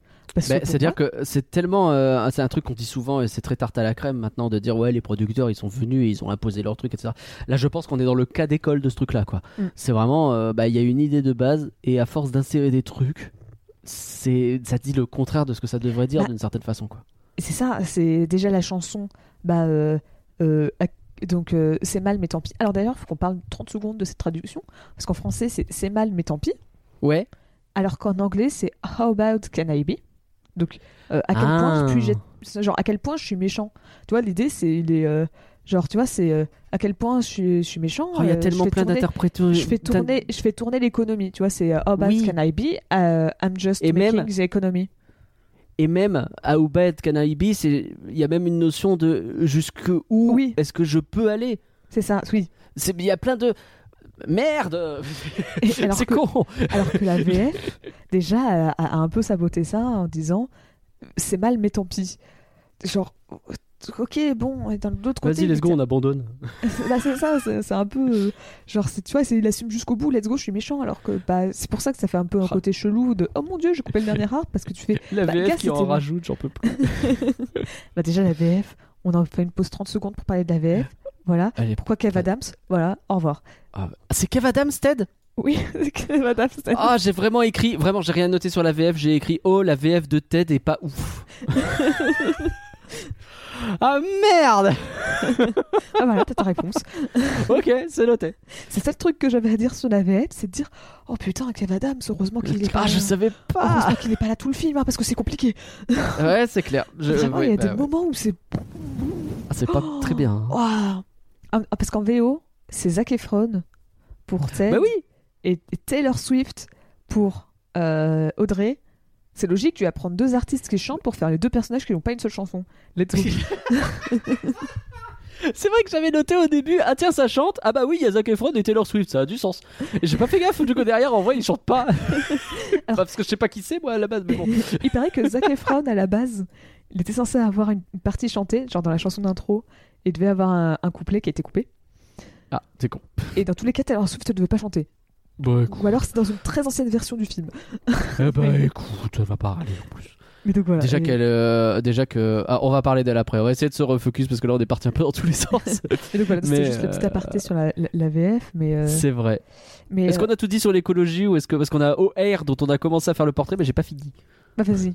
Oui, c'est vrai qu'on a parce que bah, on est parti sur plusieurs trucs. On reviendra sur l'écologie probablement après. Hein. C'est pas fini, il y a des chances qu'on y revienne. Hein. Donc le méchant qui s'appelle OR, à ce moment-là, je me souvenais pas, il est littéralement maître du monde à ce moment-là, hein, parce que genre le monde c'est une ville. Alors je sais pas comment ça fonctionne, mais pourquoi pas en soi, hein, c'est un conte donc je suis capable de l'accepter. Le monde c'est une ville, il est maître de cette ville, genre vraiment, et il veut faire plus d'argent. C'est-à-dire qu'il y a ce bail tout le long où il se dit, vas-y, je veux faire encore plus d'argent. Pourquoi ? Alors, j'avais vraiment pas pensé à ça, mais c'est vrai que c'est réel. Genre, c'est vrai que oui, non mais c'est vrai que j'ai pas pensé. C'est à quel point c'est débile. Je suis désolée. Mais... Parce que quand t'es dans la position de maître du monde, tu peux avoir ces méchants qui sont tellement en contrôle, qu'ils ont pris la conf et tout ce que tu veux, pas de problème. Tu peux avoir ceux-mêmes qui sont un peu blasés, pourquoi pas. Mais lui, il est vraiment genre vénère en mode vas-y, on va faire plus de thunes. Mais tu veux quoi ? Enfin, je veux dire, littéralement, il y a dans les salles de bain, a priori, t'as mis des caméras. Genre, tu contrôles le truc, quoi. Qu'est-ce que tu veux de plus ? Il entend tout ce que dit la population, il a du pognon, il est placé tout en haut, il a tout. Il veut faire plus de... Je comprends pas. Je comprends pas ce personnage. Tu le sens qu'il a ajouté au chausse-pied lui aussi, c'est terrible quoi. Ah, c'est vrai que... J'avais pas pensé à ça, non mais... Oui. Voilà. Déjà, je suis d'accord avec toi pour dire que c'était pas un méchant très bien écrit, mais comme j'avais pas pensé à ça, ça rajoute un. Ouais, désolé. Moi, je t'ai fait découvrir que c'était Edna Mode. Toi, tu m'as fait découvrir que ce plan avait aucun sens. Let's go. C'est vrai. On découvre des trucs sur ce mec. C'est. Bon, passons à autre chose, hein, parce que à partir de là, en fait, moi, j'ai plus eu aucun intérêt pour lui. Je comprenais pas, en fait. Donc, oui, mais il est là pour faire des trucs de méchant. Je suis méchant. Et puis à la fin, il court en disant je suis méchant. Bon, je m'en fous, tu vois. Il y a juste un petit passage 30 secondes qui m'a fait rire parce qu'à un moment il y a un des gars qui rate, un de ses hommes de main qui rate et il fait t'es viré, sauf que le gars il est viré mais il continue de bosser pour OR. Oui, c'est vrai. Genre, vraiment je me suis dit, j'ai entendu le t'es viré, je me suis dit ah, et vraiment j'ai un peu fait exprès de faire ma chose mais j'ai dit est-ce qu'ils vont faire en sorte qu'ils n'apparaissent plus après. Bon non. Continue à travailler. J'ai fait ok, bon bah le gars il travaille. Non mais parce qu'il y a un préavis. T'as commencé à parler de la fille. Je suis désolé, elle a sans doute un nom, mais Audrey. La fille, c'est un love interest qui aime les arbres. Point. Genre, c'est le point de départ de l'intrigue, ça, ok, parce que bah elle aime les arbres et donc l'autre il doit trouver un arbre pour la séduire. Mais ouais, Audrey, très bien, mais j'ai pas retenu son nom, c'est la fille et c'est tout. Et la seule phrase qu'elle dit, au grosso merdo, c'est si on m'apporte un arbre, eh ben j'épouse le garçon à la minute. Ah. Genre, ça c'est du développement de personnage hein. Ouais franchement là alors du coup les personnages féminins dans ce film, il y a elle, il y a la mère du Gâche-pilleur, il y a la grand-mère éventuellement et la mère de Ted, ouais. Bon, qui sont un peu meilleurs, c'est vrai. Ça va pas très haut tout ça hein. Ouais. La grand-mère est cool. Et surtout mais surtout tu fais un changement tout petit. Ouais. Tu vires Ted. Alors ok, bon, dans l'histoire de base, Ted c'était un garçon qui recevait la graine et il a fait exprès de donner la même apparence que Ted, donc je pense que c'est pas grave si on change. Allez, à la limite on garde Ted si vous voulez, mais dans les autres tu prends le personnage d'Audrey, tu le donnes à Ted si tu veux vraiment garder le gars, et voilà. Mais tu lui donnes pas de love interest, et juste parce qu'il y a un résultat, il y a un passage qui me gêne beaucoup dans le film, c'est que ils te disent le Gâche-pilleur, il veut pas planter la graine parce qu'il en a honte et il se dit je suis pas digne de la planter. Ok. Ah, c'est pour ça qu'il la plante pas, je me souvenais pas. Bah je suppose, parce qu'en vrai c'est. Parce que moi il y a un vrai bail où à un moment donné t'as une graine qui peut régler les problèmes, connard. Pourquoi t'attends qu'il y a un gamin qui vienne écouter ton histoire pendant 30 minutes pour lui donner, pour que lui il essaye de la planter vaguement. Pour moi. Vous foutez de moi. Pour moi, j'avais un peu un côté... Je sais plus si c'est dit explicitement dans le film, mais en tout cas, moi, c'est comme ça que je l'ai compris. C'est, il a honte. Et tu vois, c'est genre... tu vois, il était un peu pote avec le Lorax, donc il a... Tu vois, il n'ose vraiment pas, il s'en veut vraiment. Ouais. Et donc, alors certes, c'est con d'avoir la seule graine qui pourrait sauver le monde et de la garder chez toi. Drôle de façon de régler le problème, mais ok. Sans un implanter, sans deux avoir quelqu'un qui veut la faire, mais... Parce que ça veut dire qu'il la garde depuis 50 piges, son machin. On va imaginer qu'il y a le pouvoir du Lorax, un truc comme ça, qui fait que seul quelqu'un de digne peut planter et que lui, il n'est pas digne et donc s'il l'avait planté... Il faut qu'il ait un corps pur, tout ça, ouais. C'est ça, tu vois, ça aurait pas marché, on va dire ça. Alors que l'autre, effectivement, c'est pour serrer la fille. Donc, bah c'est ça. Tu lui donnais la motivation de Audrey en lui disant « Eh, tiens... » Bah ouais, elle kiffe les arbres. C'est ça, c'est toi qui vas planter. Et elle fait « Let's go !» Et j'adore les arbres et tout, j'en fais des dessins et tout, parce que là Ted, parce qu'à un moment quand il lui donne, il dit vas-y, je sais que t'en es digne, ou s'il a pas dit je sais que t'en es digne, c'est je sais que tu comprends à quel point c'est important, genre tu vois il y a un côté solennel au moment où il donne la graine, j'avoue, sauf qu'il fait ça pour choper sa meuf pour choper une meuf, et c'est vraiment dire hey, t'es digne de cette graine, et ça marche, elle l'embrasse. Oui, c'est ça. Et donc c'est non, je suis désolée, c'est non.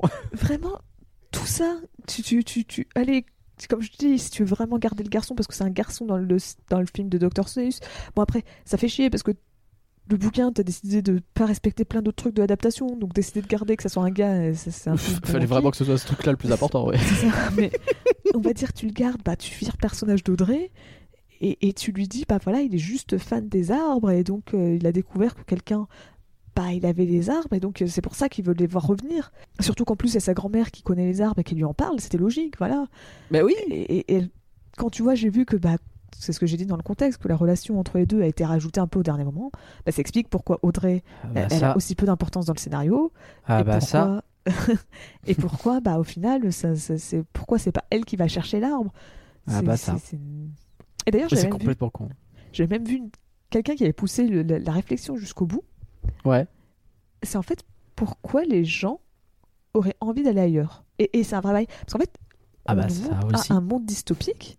Ouais. Sauf que le principe du monde dystopique, c'est que les gens, ils sont censés être tristes. Oui. Sauf que là. Bah non, ils ont des arbres qui font boîte de nuit, c'est stylé. Bah c'est ça en fait. C'est que, à part vite fait. En fait, c'est. Le fait qu'ils pètent le mur et qu'ils se rendent compte que de l'autre côté, bah, tout n'est pas rose et tu vois, tout est détruit, tu vois, ils vivent vraiment dans un monde artificiel. Mais en fait, comme personne s'en rend compte, genre il aurait fallu que, je sais pas, on imagine, allez, petit brainstorming, ils ont installé une baie vitrée histoire de faire croire que il te montre justement à quoi ressemble dehors et il te montre une image de à quoi ressemblait la forêt. Et un jour, cette baie vitrée, bah en fait, elle bug parce que c'était un écran. Et en fait, on voit de l'autre côté que c'est tout gris. Et tu vois, c'est genre, même ça peut être 5 secondes. Et c'est que le héros qui voit ça et qui se dit oh! Il faut que le monde sache, etc. C'est ça. Quoi. Et c'est ça qui lance le truc. Parce que là, en soi. Ah, et puis ça donne toute une réflexion à la Matrix. Est-ce que t'as envie de quitter la matrice? Parce que quand même, la viande, elle est bonne, même si elle est pas vraie. Et tu vois, tu pourrais avoir un truc comme ça. Parce que là, bah, dans les faits, bah, encore une fois. Tout le film, il s'est fait juste parce qu'il avait envie d'être en couple avec la meuf. Complètement. Et les autres, à la fin, la chanson, c'est quoi? C'est vas-y, laisse le faire, il a l'air de savoir ce qu'il fait. Quoi. Laissez faire. Et c'est marrant. Alors, on peut pas dire que ça a plagié, parce que c'est sorti avant, mais ça me fait rire parce qu'en anglais, c'est Let it grow, let it grow. J'ai vu la version anglaise il y a une demi-heure. Un peu plus que ça. C'était drôle. Et vraiment, let it grow, tu fais. Ah non, on est en 2012, c'est bon, le timing est ok. Ça passe. Je suis sûre, Anderson Lopez, ils ont vu ça, ils ont fait, on peut faire notre propre version de musique. Alors, j'avoue que la blague du méchant qui dit laisse-le mourir, juste en le tapant avec ses mains, m'a fait un peu rire.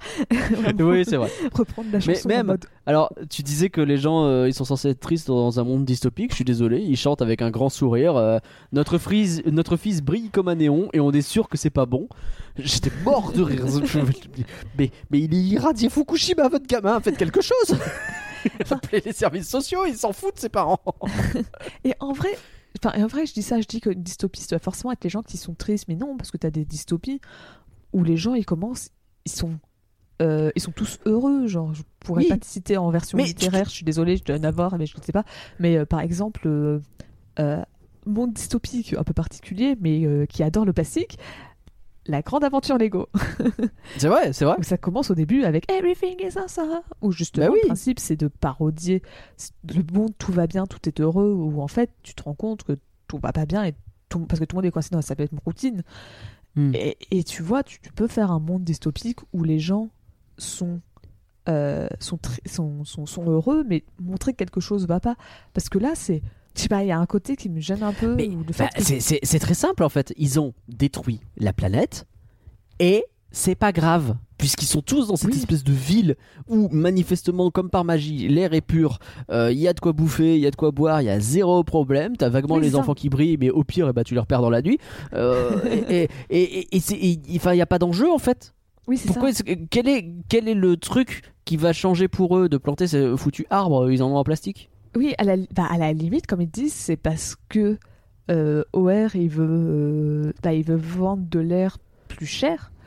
Ou une nouvelle gamme d'air, j'ai pas trop compris, c'était la même gamme qui vendait plus cher. Alors, je crois qu'il veut faire un autre truc différent, un peu luxe, et en même temps, de toute façon, il veut polluer plus pour qu'il y ait encore moins d'air pour pouvoir en vendre encore plus. Parce qu'en fait, on nous dit que c'est un nouveau produit, que c'est de l'air pur par rapport à l'autre, ce qui est pas pur, je suppose. Mais de l'autre côté, tu fais, c'est pas ça déjà que vous vendez ? C'est déjà son business, oui, sais pas. Ok, bon, bref, donc en fait, c'est que ça a changé, que ce soit pur ou pas pur, dans tous les cas, tu sais plus d'argent si tu de l'air moins de bonne qualité. Donc bref, c'est un truc un peu bizarre, mais encore une fois. Mais à part ça, c'est chiant pour les gens qui habitent dans la ville, mais ça va encore.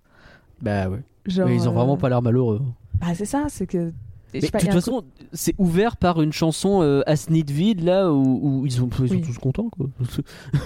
La première chanson, c'est on est tous contents d'être là. C'est littéralement Everything is awesome, hein, c'est... Oui. Mais avant pour le coup, donc là non plus ils sont pas plagiés. C'est ouf le nombre de trucs qu'ils ont pas. Ah. C'est la même année, donc je pense pas qu'on puisse dire qu'ils ont plagié. Je pense pas. La même année. Parce que tu fais pas. Mais ça fait beaucoup de trucs qui ressemblent à des trucs qu'on connaît. Mais... Ah non, je pensais que c'est 2012, pardon, c'est 2014, donc non, c'est... Attends, donc non, effectivement, ils l'ont pas plagié. C'est très fort, ils sont vraiment très forts, ils sont visionnaires.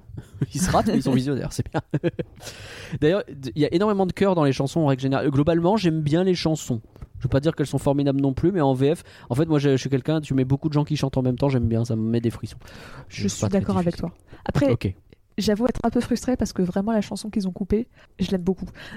Ah donc, bien. En fait, de toutes celles où j'ai réécouté par la suite, c'était celle-là. Donc c'est un peu bête. C'est ballot, effectivement. Même si je suis méchant, mais tant pis. En vrai, elle est un peu kitsch, mais je l'aime bien. Genre, tu vois, ça va. En fait, dans les derniers Disney, on n'a pas vraiment eu de chanson de méchant. Ça fait un moment qu'on n'en a pas eu. Ouais. À la limite, t'as Shiny, donc Brillant, je suppose en français, de Tamatoa pour Vaiana, mais c'est que je déteste. C'est vraiment. Moi, je l'aime bien, mais c'est particulier comme style. Est-ce qu'on peut vraiment parler de Bruno et ironiquement, ne parlons pas de Bruno. Est-ce que c'est vraiment une chanson de méchant? C'est pas sûr. De telle manière, mais c'est pas vraiment ça. Et donc tu vas avoir une chanson, t'as vraiment un gars qui dit ouais. On s'en fout de l'environnement, let's go, détruire tout. Il y a un côté un peu jouissif. Genre, c'est vrai. C'est vraiment les gars, ils ont dit let's go, on y va à fond. Genre, vraiment, ils ont fait. Dans la première version, on nous a dit qu'on était trop subtil parce que c'était sombre et qu'on essayait de montrer que c'est un. Tu vois, on essayait d'être subtil pour montrer le problème et on nous a dit non. Ouais. Let's go, on va faire totalement l'inverse. Et les gars, ils ont fait pas en vote. Ils te balancent des seaux de marée noire là, dans la gueule des animaux directement. Là, allez hop, à la foutre. Donc, tu vois, il y avait un côté au moins où les chansons sont sympas. Franchement, j'aime bien les chansons. Ouais, ça va. Après, c'est pas non plus révolutionnaire, mais. Non. On va avancer tranquillement. Je sais pas si t'as des trucs à dire sur Ted. Je t'avoue que moi, j'ai écrit Random Hero. Ted. C'est très bien. Comme j'ai dit, il aurait fallu réécrire le film pour qu'il soit pas. On est d'accord. On est d'accord, il a pas d'intérêt plus que ça. Le Gâche-pilleur, pareil, j'ai pas écrit grand chose non plus parce qu'il est tellement caricatural. En fait, ce qui me rend ouf, c'est sa famille qui est encore pire. La mère qui a un animal mort sur le dos, je suis là, les gars. Alors, en vrai, de faire semblant d'être subtil.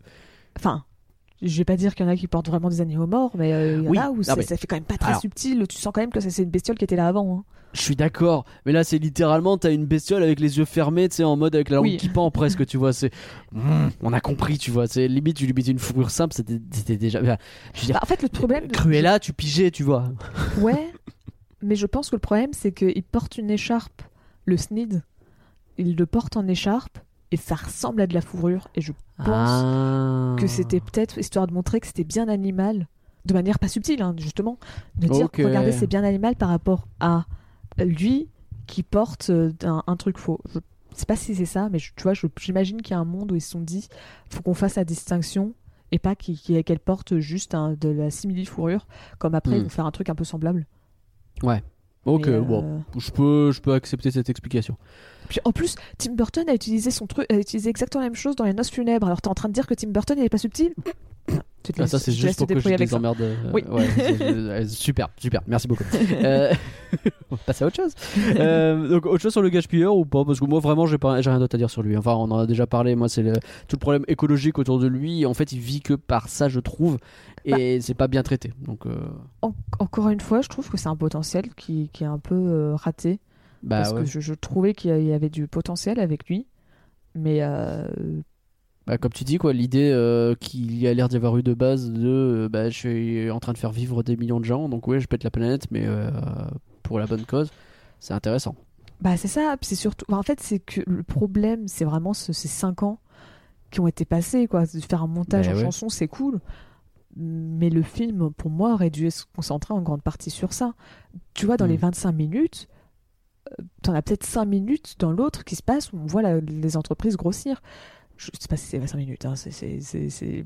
En tout cas, en ressenti, tu sens qu'il passe beaucoup plus de... Enfin, déjà, comme toute l'histoire est que sur son entreprise, et qu'en vrai, son entreprise, il l'a créée genre en même pas 4-5 minutes, il a déjà son entreprise qui est créée et qui marche. Ouais. Bon, ça va vite, tu vois, ils ont pas, parce qu'ils veulent directement arriver au cœur du message, qui est important. C'est la start-up, écoute. En vrai, lui, il mettait ça en mode panneau sur la route en disant je vends dernière vente de Sneed dans les prochains milliers de kilomètres. Et donc, résultat, il y a une voiture qui l'a acheté pour ça. Alors qu'en vrai, c'est probablement le seul tout court qui le vend, quoi. Qui fait croire que c'est le. Et donc, résultat, t'as une voiture qui fait oh et qui l'arrête et qui l'achète. Et c'est vraiment comme ça qu'il commence son business. Lui, il a jamais galéré, il l'a tout de suite mis en vente. En 5 secondes, ça se vend et il fait let's go, je suis riche. Je trouve aussi incroyable d'ailleurs que, en vrai, le Sneed, c'est littéralement juste tu coupes les arbres, tu fais les trucs. On aurait dû le trouver il y a très longtemps. Et ça a pas l'air d'être si ouf. Alors, pareil. Dans l'autre truc, tu vois, c'est la folie, le machin. Parce que là, on te montre genre 3 utilisations. On te montre que et puis c'est pas des utilisations ouf non plus, tu vois. Et tu le mets sur ta tête et tu fais ça nettoie le sol et je le mets sur ma tête. Ouais, c'est un torchon quoi. Surtout, tu fais. J'ai peut-être l'air con avec un torchon sur la tête, mais je peux le faire. C'est surtout que est-ce que j'ai vraiment envie de porter un truc qui vient de nettoyer les merdes de mon chat. Non. Et alors que dans la version de 72. Il te montrait que tu pouvais en faire. Tu voyais, ça prenait la forme d'une chaussette, la forme d'un gant. Et tu pouvais en servir de hamac, de nid pour des oiseaux. Je sais plus, de porte-brosse à dents aussi, ça m'avait fait rire. C'est censé être un peu le truc ultime, quoi. C'est ça qu'ils essaient de t'expliquer, quoi. En fait, c'est vraiment, ils te le font prendre. C'est presque un chewing-gum. Le machin, ça prend vraiment n'importe quelle forme.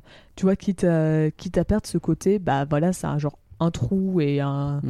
Et 2 bras ou 3 bras, je sais plus trop. C'est vraiment un truc, tu vois, ça prend vraiment la forme de la chaussette, ça prend vraiment la forme de la. Et même, tu m'expliques juste en 3 secondes qu'il y a des propriétés de dingue, genre c'est à la fois très mou et très modulable, et en même temps, une fois que tu lui as donné sa forme, c'est dur comme de la pierre. C'est bon, j'y crois, c'est terminé. Il n'y avait plus besoin de me donner plus. Mais là c'est quoi ce truc ? C'est une écharpe, quoi, fous-moi la paix. C'est un peu ça ce que ça donne. Péter la planète pour ça valait pas le coup. Alors, par contre, juste le gâche-pilleur, je vais revenir sur. Ouais. Un truc qui a pas trop à voir avec le film et je voulais pas le placer dans le contexte parce que c'est pas le genre de truc qu'on parle dans le contexte, mais j'avais envie quand même d'en parler dans le podcast parce que je trouve que c'est ça a changé ma perception du film, je suis obligée de le dire. Ok. Alors on peut remarquer que le gâche-pilleur, on lui a donné un petit look jeune avec son fedora, sa guitare, tu vois, il est en mode l'over des années 2012 complètement. Et ça a trouvé son public en 2012. puisque il existe une énorme fanbase, donc beaucoup de fans qui, on va pas se mentir, sont généralement ouais, là il y a les traumas qui ressortent de ce que je vais expliquer, un peu qui sont fans que du gaspilleur. Genre, c'est vraiment très bien. Le gâche-pilleur. Tout le reste du film, on s'en fout. C'est limite, je sais même pas si les gens ont vu le reste du film, pour donner une idée. C'est vraiment le gâche-pilleur, c'est le personnage ultime du film. Il est trop bien, on l'adore, il est incroyable. Oh non. Et en fait, faut savoir que généralement, dans les fandoms, ils aiment bien écrire donc, des fanfictions, des histoires, faire des dessins. Ouais. Et généralement, ça met en couple deux hommes. Mmh. Le problème, c'est que dans l'histoire, bah tu peux le mettre en couple avec Ted, c'est chelou, c'est un gamin, des gens le font, mais le faites pas, c'est pas bien. Enfin, je sais pas s'ils le font avec Ted, mais je sais que des fois les gens dans le doute, ne le faites pas. Des gens font des mettent en couple des adultes et des enfants, donc non, le faites pas, c'est pas bien. Bah même non. Si c'est, même si c'est fictif, c'est chelou, ça reste chelou. Oui, mais non. Donc Ted, non. Bon, après un personnage masculin, mais à qui d'autre, il y a le Lorax. Il y a un monde où ça. Doit y avoir des gens qui le font, mais c'est pas non plus fou. Et donc, ils sont bloqués en disant, bah, avec qui on le met en couple ? Ouais. Et bah, si on le mettait en couple avec lui-même. Et donc, les fans, généralement, ils considèrent que le gâche-pilleur, quand il devient sa version méchante... La version capitaliste et la version lover à guitare, quoi, c'est pas les mêmes, quoi. C'est ça. Et donc, ils mettent en couple le gâche-pilleur avec le gâche-pilleur. C'est juste que c'est pas la même version de lui. Et donc, je trouve ça incroyable parce que c'est un personnage qui est en couple avec lui-même. C'est là que tu te rends compte que les gens, quand ils sont désespérés, ils vont tenter des trucs de fou. Il y a toujours moyen de trouver une solution, j'imagine. Merci, donc... Internet, d'exister. On le dit jamais assez. Et donc, la première fois que j'ai vu le film, je connaissais pas ça. Maintenant, ouais. Quand je le connais, j'avoue qu'il y avait un petit côté où je me marrais à 2-3 moments en me disant « Non, mais je comprends pourquoi il y a Tumblr en 2013 était à fond sur lui. Il remplit vraiment tous les clichés en mode hey, « Regardez, je suis trop cool et tout. » En plus, il devient un peu méchant, mais il s'en rend pas compte. Et après, au final, il s'en veut et tout. Genre, ah là là, c'est... Alors bizarrement, il n'est pas mis en couple avec sa version qui est très vieille. Hein. On se demande pourquoi. Peut-être que bizarrement. Demande pourquoi. Effectivement, c'est très. C'est donc étrange. Voilà, j'ai pas pu caser ça dans le contexte. Merci pour cette anecdote gâche-pilleur, vraiment. J'avais besoin de le placer quelque part. On sent que c'est un traumatisme que tu veux laver. Je comprends. Bon, il y en a un, on en a toujours pas parlé alors que c'est le fucking nom du film. Le Lorax, il sert à quoi finalement ? Parce que je suis désolé. Hein. Il débarque et il repart quand c'est trop la merde. Genre, entre-temps, à part obtenir vaguement une promesse une fois, genre, tu fais plus, hein. Ok, je te crois. Et bah, il a rien fait, quoi. Et quand ça commence à être la merde, il essaye vaguement de... Vas-y, je lève la main. Et oh, j'arrive pas. Si, il a fait un truc. L'histoire, c'est pour te dire... Gâche-pilleur, va pas dans la forêt et détruis pas la forêt parce que ce n'est pas chez toi et que plein d'autres personnes y habitent. Qu'est-ce que fait le Lorax ? Il va chez le gâche-pilleur et décide de foutre en l'air sa maison. C'est vrai. Pour essayer de le tuer en disant comme ça il va partir. Et donc c'est un bon message pour le Lorax. Es-tu un peu hypocrite? C'est vrai qu'il fait ça. Le Lorax est un dangereux. Enfin, c'est vrai qu'il essaie vraiment de le buter, quoi. Enfin, je pense qu'il essaye pas, mais il est pas loin d'y arriver, quoi. Bah, c'est que en vrai, je sais pas quel était son but de. Enfin, est-ce que en le mettant sur l'eau, il va glisser le long du fleuve et se retrouver ailleurs, très loin de chez nous, parce que bon, il pouvait pas savoir qu'il allait avoir la cascade après, mais et puis quoi, il revient pas, enfin, bah... il a des jambes, hein. Je suppose que l'idée c'était que c'était un très long fleuve, genre c'est le Nil, le machin. Et oui. Je pense que c'était ça. Il vient dans 10 jours, on a le temps de se défendre. Ouais, on va construire des barricades en coupant des arbres. Ah merde, mon plan tombe à l'eau. Non mais le côté même après où tu vois, il se retrouve à voir tous les animaux qui sont dans sa maison et qui foutent en l'air, enfin tu vois, qui ne respectent pas ses affaires et qui squattent et tout, bah t'as vraiment l'impression que le message du film, tu fais mais c'est pas l'inverse que t'essayes de nous dire là.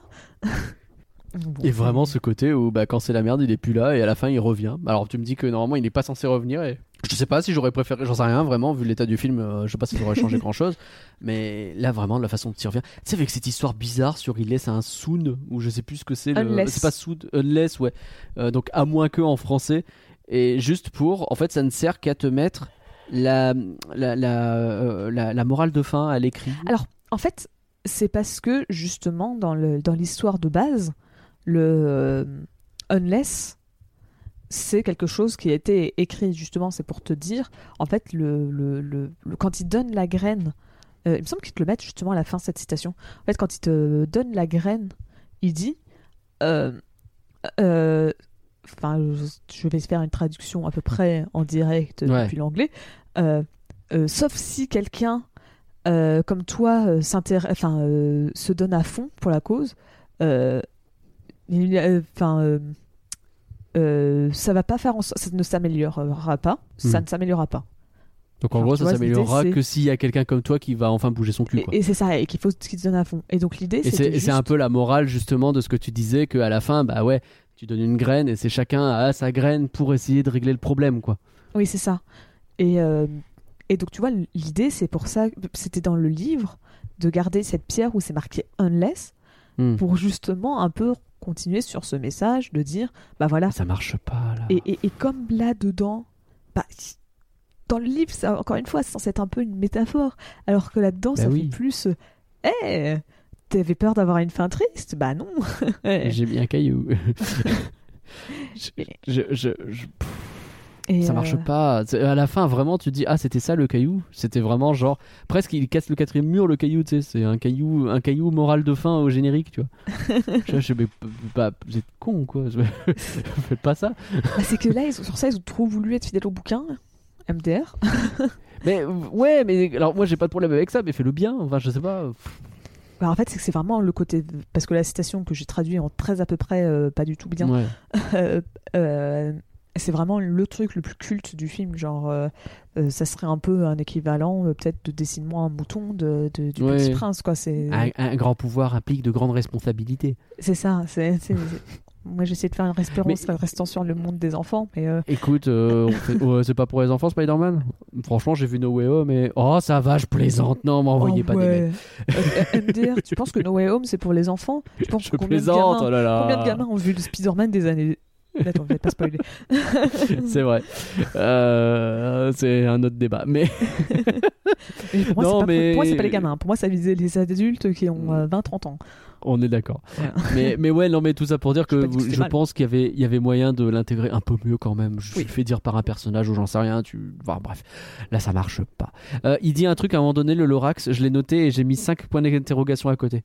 Un arbre tombe du côté où il penche. Alors méfie-toi de tes penchants. Ah oui. J'ai fait, alors attends, je sens que t'essayes de dire un truc intelligent et que t'as raté. Je sais pas si c'est tiré du bouquin et mal traduit de la VF, si c'est le film qui l'ajoute et que la VF fait si c'est juste la VF, je sais pas ce qui s'est passé, mais il y a un truc qui va pas avec cette phrase, elle ne fonctionne pas. Un arbre tombe du côté où il penche, alors méfie-toi de tes penchants. Qu'est-ce que ça veut dire ?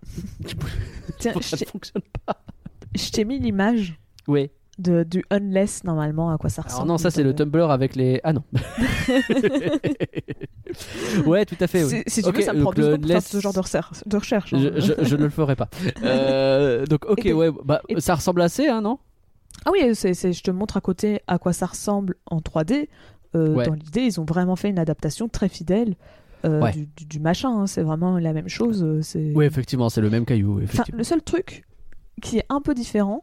c'est que dans l'autre, on voit, dans la version en 2D, on voit de la terre. Donc je me demande s'il n'est pas censé planter l'arbre dedans. Alors, ça aurait peut-être un poil plus de sens, si tu veux mon avis. Parce que moi, sur le coup, c'est ce que je me suis dit la première fois que j'ai vu ce truc écrit unless. Tu doutes que ça doit vouloir dire un truc comme ça. Tu sais, puis ça fait ce genre, ok, c'est foutu, à moins que. Oui. Et genre, il y a encore un petit espoir, tu vois. Alors fais-le dans ce sens-là. Et là, ok, pourquoi pas.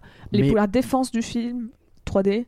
Dans le livre, parce que là c'est un extrait du film, du court métrage de 72. Dans le livre, il n'y a que de la pierre, hein. Il n'y a pas de d'accord, il n'y a pas de terre du tout. Donc, donc là pour le coup c'est plus fidèle au livre que l'autre adaptation. Oui, voilà. Mais est-ce que c'était une bonne idée de le rendre fidèle ? Je suis pas sûr. Mais non, alors après le Lorax, il était censé représenter comment ça s'appelle, l'activisme. Tu vois, c'était pas ça. C'est pour ça en fait qu'il fait beaucoup de blabla. Et pas beaucoup c'est ok. Tu vois, c'est les manifestants dans la rue qui font on n'est pas contents. C'est extinction rébellion là. Ok, c'est pas ça le nom, je sais plus ce que c'est, mais je vois très bien. C'est Greenpeace, voilà. Bah, justement, Greenpeace, ils ont plutôt tendance à peut-être un poil plus vénère. Généralement, ils font un peu plus que parler. Ouais. C'est sûr que c'est... Ouais. Ouais, c'est un Greenpeace éco plus, quoi. Bah, parce que après le livre... parce que j'ai pas dit en quelle année il a été écrit. Ah, mais il était en 71. 71, donc, ok, je pensais que c'était plus tôt. Mais par rapport ça veut dire que l'adaptation de 72, elle est sortie très vite. C'est ça. Ah, vache. Ok, très bien. Bon, après, c'est un petit film, mais ok. Après, si c'était vraiment le truc, vraiment. Enfin, l'artiste à fond du moment, oui, ça t'avais pas tardé pour l'adapter, quoi. Et donc, ouais, donc 71, je sais pas à quel point tu étais peut-être plus dans la manifestation. Si, parce que en vrai, t'es juste après mai 68. Mais 68, c'est très populaire aux États-Unis. Hein, non, mais justement, tout à fait. Non, mais c'est la même période que tout le mouvement hippie et compagnie, donc tu dois avoir tout le côté peace and love qui doit être très très fort à ce moment-là aussi. Ah oui, parce que pour moi, mai 68, c'était l'inverse. Hein. Pour moi, mai 68, tu étais en train de dire qu'on balançait les pavés sur la tête des policiers. Hein. Non, mais oui, mais non, mais en gros c'est le mouvement un peu, bah non, parce que t'as les deux libérations qui se font un peu au même moment, mais qui, oui, tout à fait, bref, c'est pas un cours d'histoire, hein, vous l'avez compris, mais c'est un peu la période justement où tu sors un peu des Trente Glorieuses, où ça s'est bien passé pendant un bon petit moment, mais on est en train de prendre conscience des problèmes des sociétés en règle générale, parce qu'on vit dans une société, alors, pardon. Et voilà. Les 30 Glorieuses, on sort des 30 Glorieuses en 70 ? Pas tout à fait. C'est un peu non, après, on est dedans, mais on touche à la fin en vrai. Ouais. Parce que, bon, ça va. Les 30 Glorieuses, il y a un mot-clé, ça commençait après la guerre, ça durait 30 ans. Donc en début 70, bah, ça va, 75, on est à la fin, quoi, quand même. Hein. On est quand même vachement plus sur la fin que sur le début. Ouais, mais bon. Je crois qu'il y a déjà eu un choc pétrolier à ce moment-là, mais je suis peut-être en train de vraiment m'enfoncer. Bah, c'est pas en 75. Arrêtez là. Justement, le choc pétrolier. Et c'est pour ça qu'on dit les 30 Glorieuses, parce que c'était la dernière. Ah, c'est en 73. Octobre 73, ouais. Bon, bah écoute. Il l'avait venir le Lorax, il était visionnaire. Bon, donc, bon. Petit passage, moi je suis sur la fin de mes notes, hein, vraiment. Oui. Le film, il y a des moments où quand même, j'avoue, il m'a fait rire. Le coup où il place les trucs pour passer le grand ravin en mettant un petit tremplin et qu'en fait il roule sur le ravin et il s'effroisse comme une merde, ça marche pas du tout. Ça m'a fait rire. Je pense que c'est peut-être l'un des plus gros fous rires du film, parce que je m'y attendais vraiment pas. Ça a très bien marché, je l'ai pas du tout vu venir non plus. L'arbre discothèque, c'était rigolo. Ah tiens, d'ailleurs ouais. Enfin, je laisse terminer tes notes, mais après, faudra qu'on parle un truc. Les bestiaux utilisés en défibrillateur, ça m'a fait rire aussi. Vraiment le fait de, tu sais, tu les frottes et puis du coup ça fait de l'énergie statique et puis tchac, tu réveilles comme ça le type qu'il a essayé de buter, on rappelle. J'ai pas compris pourquoi les poissons chantent, mais pourquoi pas. Alors, tu veux que je te donne une réponse très simple ? Vas-y, parce qu'il chante dans le livre ? Non. Parce que c'est Taylor Swift qui fait les poissons ? Non. Mais t'es déjà un peu plus. Ah, je sais pas. C'est le premier film fait par Illumination. Ouais. Après Moi, moche et méchant. Voilà, c'est tout. Ah. Parce que bon, on peut pas dire que les poissons, on dirait vraiment les mignons bis. C'est vrai, t'as raison. C'est déjà tous les animaux de la nature, ça fait un peu ça, mais les poissons c'est vraiment le pire, hein. Les poissons ils se retrouvent à faire Mission Impossible, qu'après ils font c'est très très ça. Genre, oui, j'avoue, c'est vraiment la même chose. C'est les poissons, et d'ailleurs heureusement ils se sont calmés par la suite. Heureusement ils n'ont pas continué à nous mettre des personnages de mignons bis dans les autres films Illumination. À part les films moche et méchant, et comme ça fait la moitié du répertoire de... C'est déjà pas mal, hein. L'illumination, ça fait déjà pas mal de gens. Mais ouais, ça aurait peut-être été relou à la longue, quoi. Bah, c'est qu'en fait, ils ont compris que ça marchait pas. Les mignons, c'était un peu... pas du miracle. C'est un one-shot, quoi. C'est ça, ça marche parce que c'était incroyable. Enfin, incroyable. C'était original, tu peux pas faire des copies à chaque fois. Non, il faut arrêter maintenant. La référence à Donkey Kong qui sort de nulle part dans les années 2010, j'avoue, je suis pas sûr. Alors, moi je me suis dit un truc. Ouais. Je sais pas si c'est le film qui allait chercher à ce point-là ou pas. Mais parce qu'il nous parle de breakdance, il nous parle de Pat Def et il nous parle de Donkey Kong, et c'est un vieux. Alors moi je l'ai vu comme quelqu'un qui justement était vraiment la ramasse. Genre qui peut se parler à un jeune. Que justement il est un peu boomer. Ouais. Je sais pas du tout si c'est ça ou pas. Ok. Mais c'est qu'en gros, parce que breakdance. J'accepte. Le breakdance, j'arrive pas à savoir vraiment. Non, c'est pas récent le breakdance. Bah pour moi non plus. Mais non mais t'as raison, ça a l'air d'être un peu les mêmes époques, un peu. Ouais, Allez, tu sais quoi, parce que l'époque du breakdance, je sais pas exactement à quelle époque c'est. C'est ça le seul truc. Je vais pas faire semblant. Ah, c'est 70. Tu vois, 70. Oui, bah oui, oui, ça fonctionne. Les pattes d'Ève, c'est 70-80. Donc les Kong, bah, Donkey Kong, c'est pareil. À cette époque, le premier jeu. 80. Non, mais oui, d'accord. Moi, okay, je vois un peu qui dit ça. Donc, parce que j'ai vu des gens pointer ça du doigt, et pour moi, je pense que c'est sur ça on prend plus le film pour con comme que ce qu'il est vraiment. Pour moi, c'est... Après, c'est bizarre d'avoir une référence à Donkey Kong. Peut-être qu'ils avaient anticipé que. Peut-être qu'ils l'ont pas bien expliqué, mais je vois ce qu'ils ont voulu faire. 10 ans ça plus tard, ils allaient faire un film Mario. J'avoue. C'était un. J'avoue, c'est vrai ça. Il a le sommeil lourd, le gâche-pilleur. Oui. Vraiment, quand tu te retrouves dans la flotte avec ton lit et qu'il faut vraiment que tu te retrouves dans l'eau pour que enfin tu te réveilles, la vache, ils l'ont assommé à ce niveau-là. Et le dernier truc que j'avais noté, c'est que la famille, quand elle débarque, ils ont camping-car de patibulaire. Dans Dago et Max. Si vous n'avez pas la ref, regardez Dago et Max et n'oubliez pas d'écouter le flanc qui est disponible pour tous les patrons sur patreon.folanimé.com. Après, j'aimais bien aussi le fait qu'ils te mettent justement un petit flamant rose en plastique alors que les gars ils sont au milieu d'une forêt remplie d'animaux. C'est vrai. C'est vrai que c'est fun, j'aime bien. Ça justement, c'était le genre de truc qu'il fallait mettre le film plus en avant, tu vois, ce genre de dissonance. Oui, ouais. C'était bien ça. Et est-ce que tu avais d'autres choses à dire du coup sur le Lorax ? Bah justement, parce que je sais pas si c'était juste pour parler de leur magnifique comment s'appelle mobilhome. C'est pas un mobilhome, mais j'ai plus le terme. Bon, j'ai mis camping-car, mais bon. Camping-car, voilà, merci. Non, j'ai juste plus le terme camping-car. Il a totalement disparu de mon esprit pendant 5 secondes. Mais je voulais juste parler un peu plus de cette famille. Je sais pas si toi tu voulais en parler plus ou pas. Non. Mais vas-y. Parce qu'en fait, le problème que j'ai avec la famille, c'est que ça donne l'impression que c'est elle la méchante.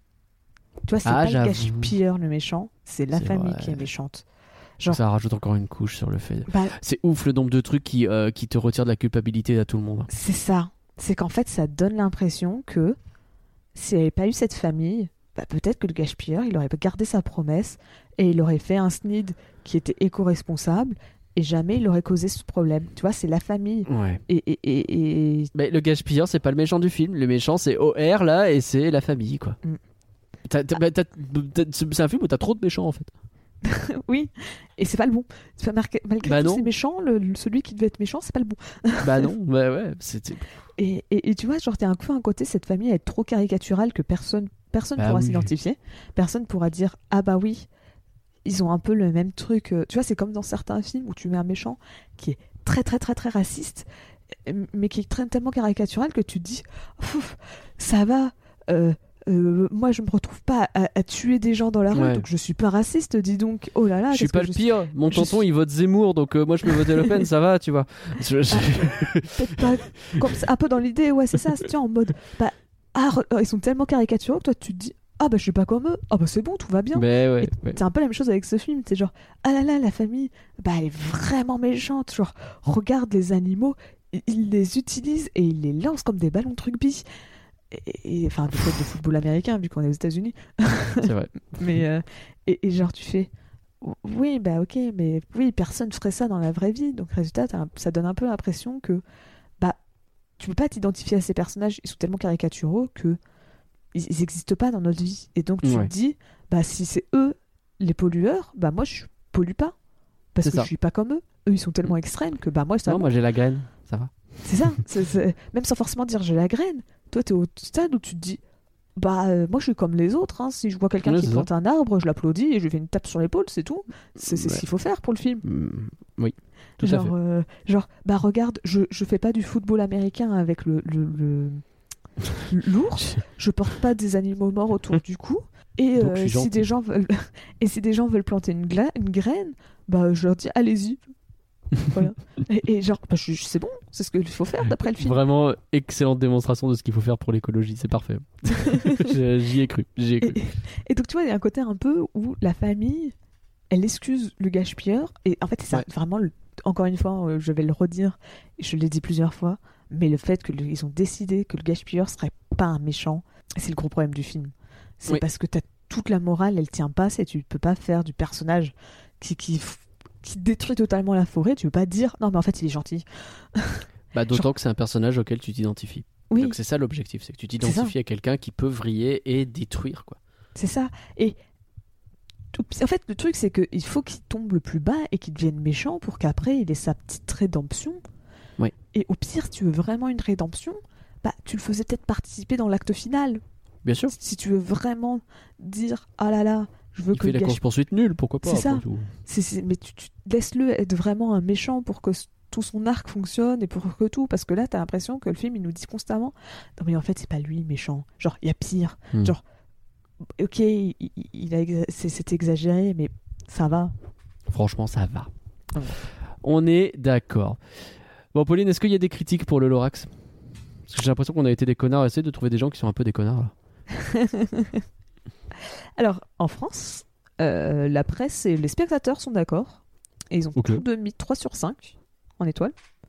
Ce qui est au-dessus de la moyenne. Et ce qui est au-dessus des Américains aussi. Ouais. Ah, pas énormément, hein, mais les Américains étaient plus à 2,5 en vrai que 3. Et en vrai, je pense que c'est parce que nous, on juge juste en disant « Ah, le message n'est pas ouf ». Là où les Américains ils disent le message il est pas ouf et en plus on connaît le livre d'origine ou peut-être le court-métrage, parce que j'ai vu vraiment plein de personnes aux États-Unis dire c'est une mauvaise adaptation, tu vois. Nous on dit le message est pas ouf, mais aux États-Unis j'ai vu plein de personnes dire c'est une mauvaise adaptation, ça respecte pas le livre de Dr. Seuss, c'est tu vois c'est vraiment tout un peu la différence entre les États-Unis et la France de ce que j'ai vu. Alors ouais. Pour ton plaisir, je vais passer de la critique la plus gentille à la critique la plus méchante. Ça me va. Je m'énervais au début quand même. Les critiques méchantes sont quand même bien. Désolée. J'en ai relu une, tu vas voir, c'est bien sympa. Cool. Le journal du dimanche, 4 étoiles sur 5, par Stéphanie Bellepêche. Sachant que 4 étoiles sur 5, c'est le max que le film a eu. La couleur dominante de ce film drôle, émouvant et dynamique, surtout au niveau de la 3D, c'est le vert. Écolo. Ce récit initiatique dénonce les ravages de l'industrialisation, la course au profit et le gaspillage.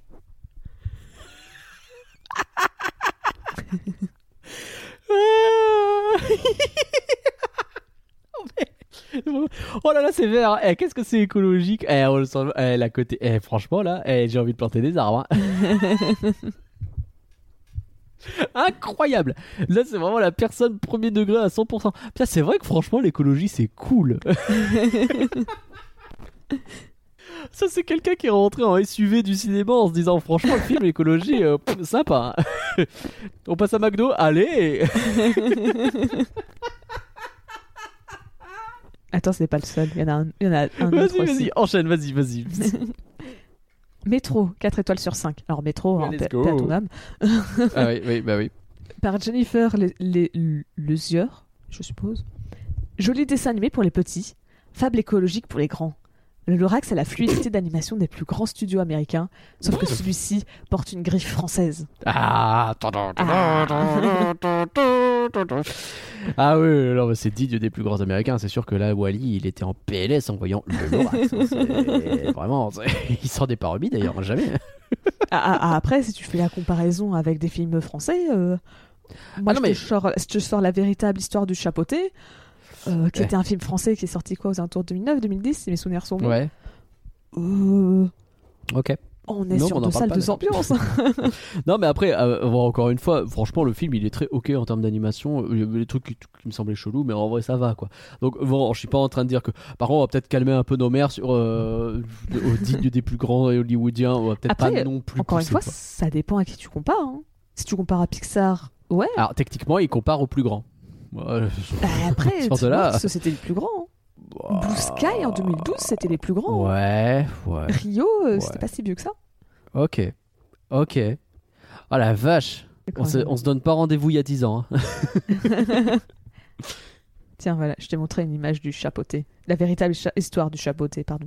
Oh la vache. Et il me donne envie de revoir le Dreamworks, c'était pas gagné. Okay. Juste pour vous qui ne connaissez pas le film, alors c'est très moche, mais surtout, c'est mon anecdote préférée sur ce film, il a été fait dans le moteur de rendu de Trackmania, de Nadeo, Trackmania. Donc les gars ils sont dit, prenons ce jeu de course, enfin ce jeu de voiture. Vraiment un jeu de... C'est littéralement, c'est comme si c'était des petites voitures sur des circuits qui font des loopings. Oui c'est ça, c'est... dans l'esprit c'est Hot Wheels. C'est bateau. Oui, c'est Hot Wheels, le jeu vidéo, en gros, c'est ça. C'est ça. Et tu te dis, et si je faisais un film d'animation sur le chapoté qui se passe. Incroyable. Donc, à l'époque un peu fantasy dedans. Donc voilà, c'était l'anecdote. J'avais appris ça en cours à l'école et vraiment des fois il faut aller à l'école pour apprendre ce genre d'anecdote. Bon, mais je suis fan. Faut aller dans les écoles d'animation, mais franchement allez-y, hein. Juste pour ça. Allez, maintenant on va taper dans les trucs un peu plus. Allez, tapons un peu sur le film s'il vous plaît là. Alors celle-là, elle m'a fait beaucoup rire pour deux raisons. Télécinéops, 2 étoiles sur 5, par Olivier Bonnard. Visuellement, c'est pas mal, dans le genre trip sous LSD. Problème, le message pèse des tonnes. Alors déjà, de parler de trip sous LSD, je me dis, oula, toi t'as pas vu des films d'animation chelous, parce qu'en vrai, ça reste soft. Il y a beaucoup de films qu'il faudrait qu'ils voient avant de penser que celui-là c'est un trip sous LSD. Je peux concevoir le côté les arbres, etc. Ils sont chelous, mais calme-toi. Oui, okay, si le moindre truc un peu chelou, tu te considères que ça trip comme... Enfin, effectivement, il est mal barré. Mais comment ça, le message, il est lourd? Il est pas lourd. Alors, peut-être qu'on peut le considérer lourdingue, surtout à l'époque, parce que genre, il te le met vraiment dans la gueule directement, mais... Putain, comme il le rate son message. Tu vois, là, je pense que c'est le genre de truc entre 2012 et 2022 qui change. Ouais. Parce que je pense que nous, aujourd'hui, on se dirait juste, oui, c'est important, alors qu'en 2012, tu dis, non, mais ça va. L'écologie, c'est quoi? Ça veut dire qu'on peut. C'est les ours polaires qui fondent. Les ours polaires qui fondent, ouais. Non, mais j'avoue, t'as pas. Putain, ouais, c'est vrai que je me rends pas compte, mais en 10 ans, en vrai, on a quand même évolué de ouf sur ce sujet-là. Maintenant que tu le dis. Je pense, hein, après, en 2012, j'étais pas très grande, mais j'ai quand même pas l'impression qu'en 2000. En 2012, j'étais en 4e. Ouais. Donc, ouais. Je rentrais en 3e, bref, 4e, 3e. Remarque, moi j'étais au lycée, j'avais 17 ans. C'est marrant ça, on a que 5 ans d'écart. Ouais. Même pas 3 ans. Ouais, t'inquiète. Non, mais j'avoue que c'est difficile de se rendre compte, mais c'est vrai qu'en 10 ans, mine de rien, en fait, on dit et on entend tellement souvent, et à raison, que ça bouge pas assez vite. Que si tu te retournes 30 secondes sur le chemin qui a été accompli, en vrai, il est déjà pas mal. Il est pas suffisant, mais il avance, quoi. Allez, maintenant on va aller dans les vrais punchlines. Allez, let's go, les punchlines là. Parce que déjà le trip sous LSD c'était sympa, mais là on va... Oui, mais je veux mieux. Télérama, 1 étoile sur 5. Let's go. Par Cécile Murie. Allez. Tout est aussi moche et criard que la moustache moutarde du fameux Lorax. J'aime bien. Comme en plus, les gags vraiment drôles sont aussi rares que les plantes vertes dans le paysage, on ira jardiner ailleurs. J'aime bien. Le pire, c'est que je trouve ça injuste parce que je la trouve pas ratée, moi, la moustache. J'en ai pas parlé, mais elle a l'air relativement soyeuse. Pareil, je trouve que l'animation, je suis pas d'accord, mais j'avoue que la punchline après sur les gags vraiment drôles sont si rares que les plantes vertes dans le paysage, on ira jardiner ailleurs. Celle-là, c'est oui. C'est vraiment. C'est tout à fait oui. Mais tu sens que des fois ils sont bien vénères. Alors, ouais. Et là on atteint vraiment le summum. Écran large, 1 étoile sur 5, par Nicolas Tiss. Vas-y Nico. Débilo fluo dégueu, conservé hors de portée des enfants. Eh bien bravo, il va à Valtar. Ça me fait quand même rire parce qu'autant à la limite Télérama tu sentais que c'était subtil, là on a vraiment l'impression de lire un commentaire YouTube, hein. Complètement. Lui il est sorti de son heure 20, il en avait plein le cul, hein. Je pense limite qu'il est même pas resté jusqu'au bout. C'est fort possible. Qu'en ont pensé nos patrons qui ont bon goût puisqu'ils écoutent des bons podcasts? Et nos patrons, je pense qu'on va un peu les énerver. Déjà, qu'on s'est tapé dessus pour notre critique de Bad Guys. J'ai vu le sondage. Et donc là, nos patrons, il y a une personne qui trouve que ce film est soufflant, et 3 autres personnes qui trouvent que ça n'en est pas. Écoutez, je suis désolé, annulez pas votre participation à Patreon, s'il vous plaît. Des fois, on sera d'accord, je vous promets. Mais c'est vrai que là, on n'a pas été très gentils avec le film. Et on a notamment Karine qui nous a dit... La bande-annonce m'avait plu, je l'avais regardée sans trop en attendre grand-chose. C'est compliqué, désolé. J'ai beaucoup aimé les graphismes, les couleurs vives et le sujet général. En vrai, on n'est pas foncièrement en désaccord. Si c'est le sujet général, l'écologie, j'aime bien l'écologie. Hein. Oui, moi aussi, j'aime bien l'écologie. Bon, Eh ben, c'était l'avis du patron et enfin de la patronne en l'occurrence, et merci pour cet avis qui aura été représenté, et ça permet en vrai, ça permet de mettre un contrepoids à ce qu'on a dit, donc je suis très content que cet avis ait été mentionné. Est-ce qu'on peut parler du futur maintenant, s'il te plaît? Dis-moi qu'il y a le Lorax 2 qui arrive. Bah non, parce que bah ouais, tu peux pas faire de suite directe au film, malgré tout, il reste quand même logique. Ça a jamais arrêté Disney. Bah parce que bah, le film il était pensé en tant que one shot, on va dire, c'est une histoire qui n'a pas de suite, et donc il n'aura pas de Lorax 2. Mais après on peut parler un peu de ce que j'avais dit avant, de la suite spirituelle dans l'esprit avec le Grinch qui est sorti en 2019, parce que c'est une autre adaptation de Dr. Seuss, donc c'est, quand je dis spirituel, c'est juste pour coller à l'esprit, parce qu'en soi, c'est pas du tout le même message, hein. D'un côté, on parle d'écologie, de capitalisme, enfin de l'industrie. De l'autre, on est plutôt sur... Alors, je sais pas s'il y a d'autres messages sous-jacents. Mais... Alors, parce qu'il me semble que le message du capitalisme revient un peu dans le Grinch. Parce qu'il y a le côté où Noël, c'est très faux. Genre, tu vois, il y a un côté où ils sont très... tu vois, lui, Total Grinch, il déteste Noël, et ceux en fait qui fêtent Noël, ils le fêtent, mais à l'américaine. Genre, je comprends. Des lumières plates partout, tout le monde fait la concurrence pour avoir la plus belle maison. Tu vas acheter vraiment 1 milliard de cadeaux différents, et c'est tout ce que je connais du Grinch. Voilà. C'est que t'as le Grinch qui aime pas Noël et son chien, et de l'autre, t'as toute une famille, enfin t'as tout le village qui fête Noël, et c'est une fête super sacrée chez eux, et t'as une petite fille qui se retrouve à être dans le lot, je sais plus trop comment, et voilà. J'ai des connaissances assez vagues sur le Grinch, je suis désolée. Oui, j'ai l'impression. On verra si un jour on fait un flanc dessus, si j'avais raison ou pas dans mon résumé. Et par contre, pour rester donc plutôt dans l'ordre chronologique, donc les films qui sortent juste après, c'est Moi, moche et méchant 2. En 2013, donc 1 an après.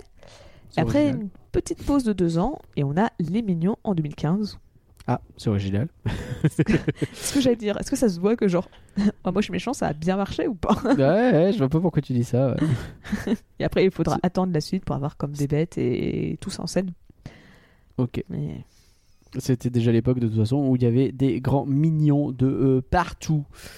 Ah bah les grands mignons ils sont arrivés dès Moi chez méchant 1 hein. On va pas se mentir, des grosses peluches dans toutes les fêtes foraines à JPP.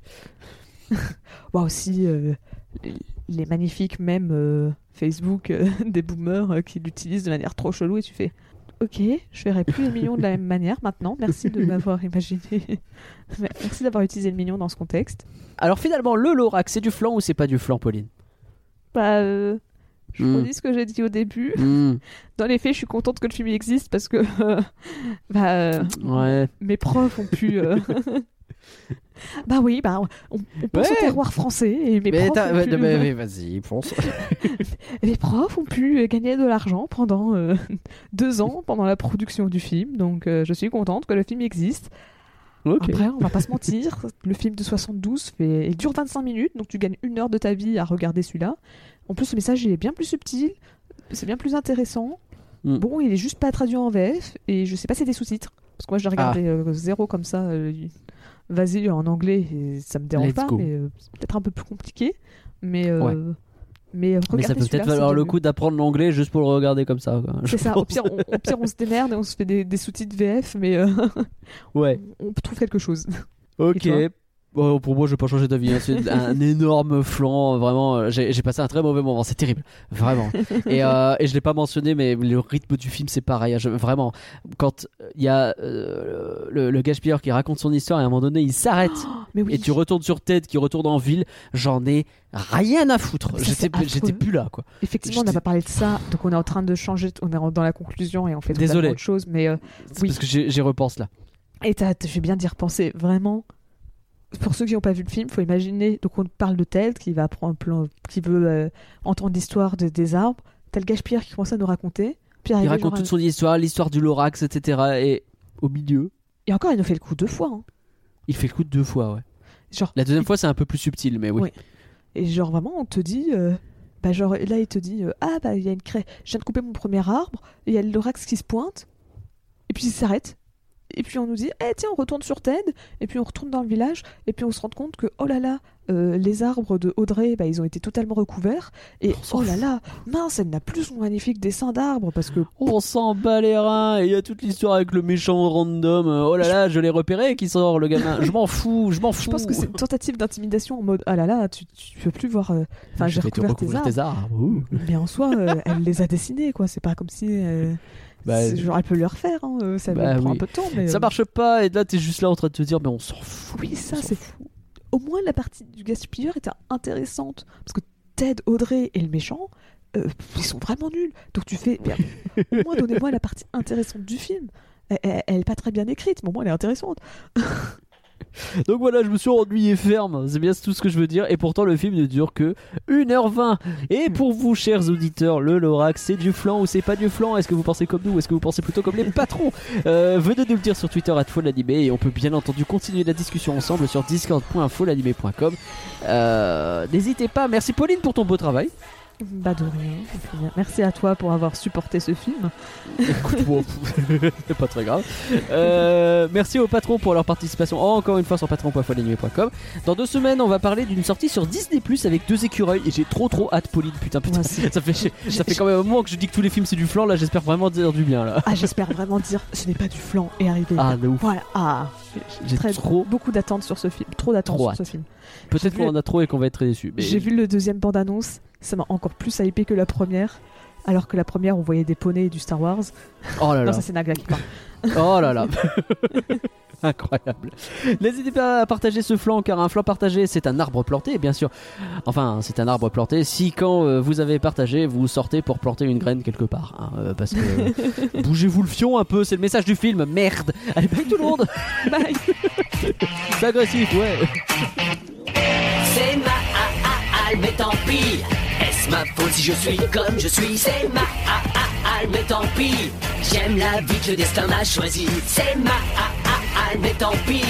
Est-ce ma faute si je suis comme je suis? C'est ma mais tant pis. C'est mal, je sais pas ce qui m'a pris. Il y a une règle dans la nature qui n'est ignorée par personne. Ça s'appelle la loi du plus fort. Et voilà comment ça fonctionne. Les animaux qui gagnent sont sans pitié, ils griffent et même se vengent. Et les animaux qui perdent, oui, les animaux qui perdent ne mangent que les restes. Ah la la la la mange.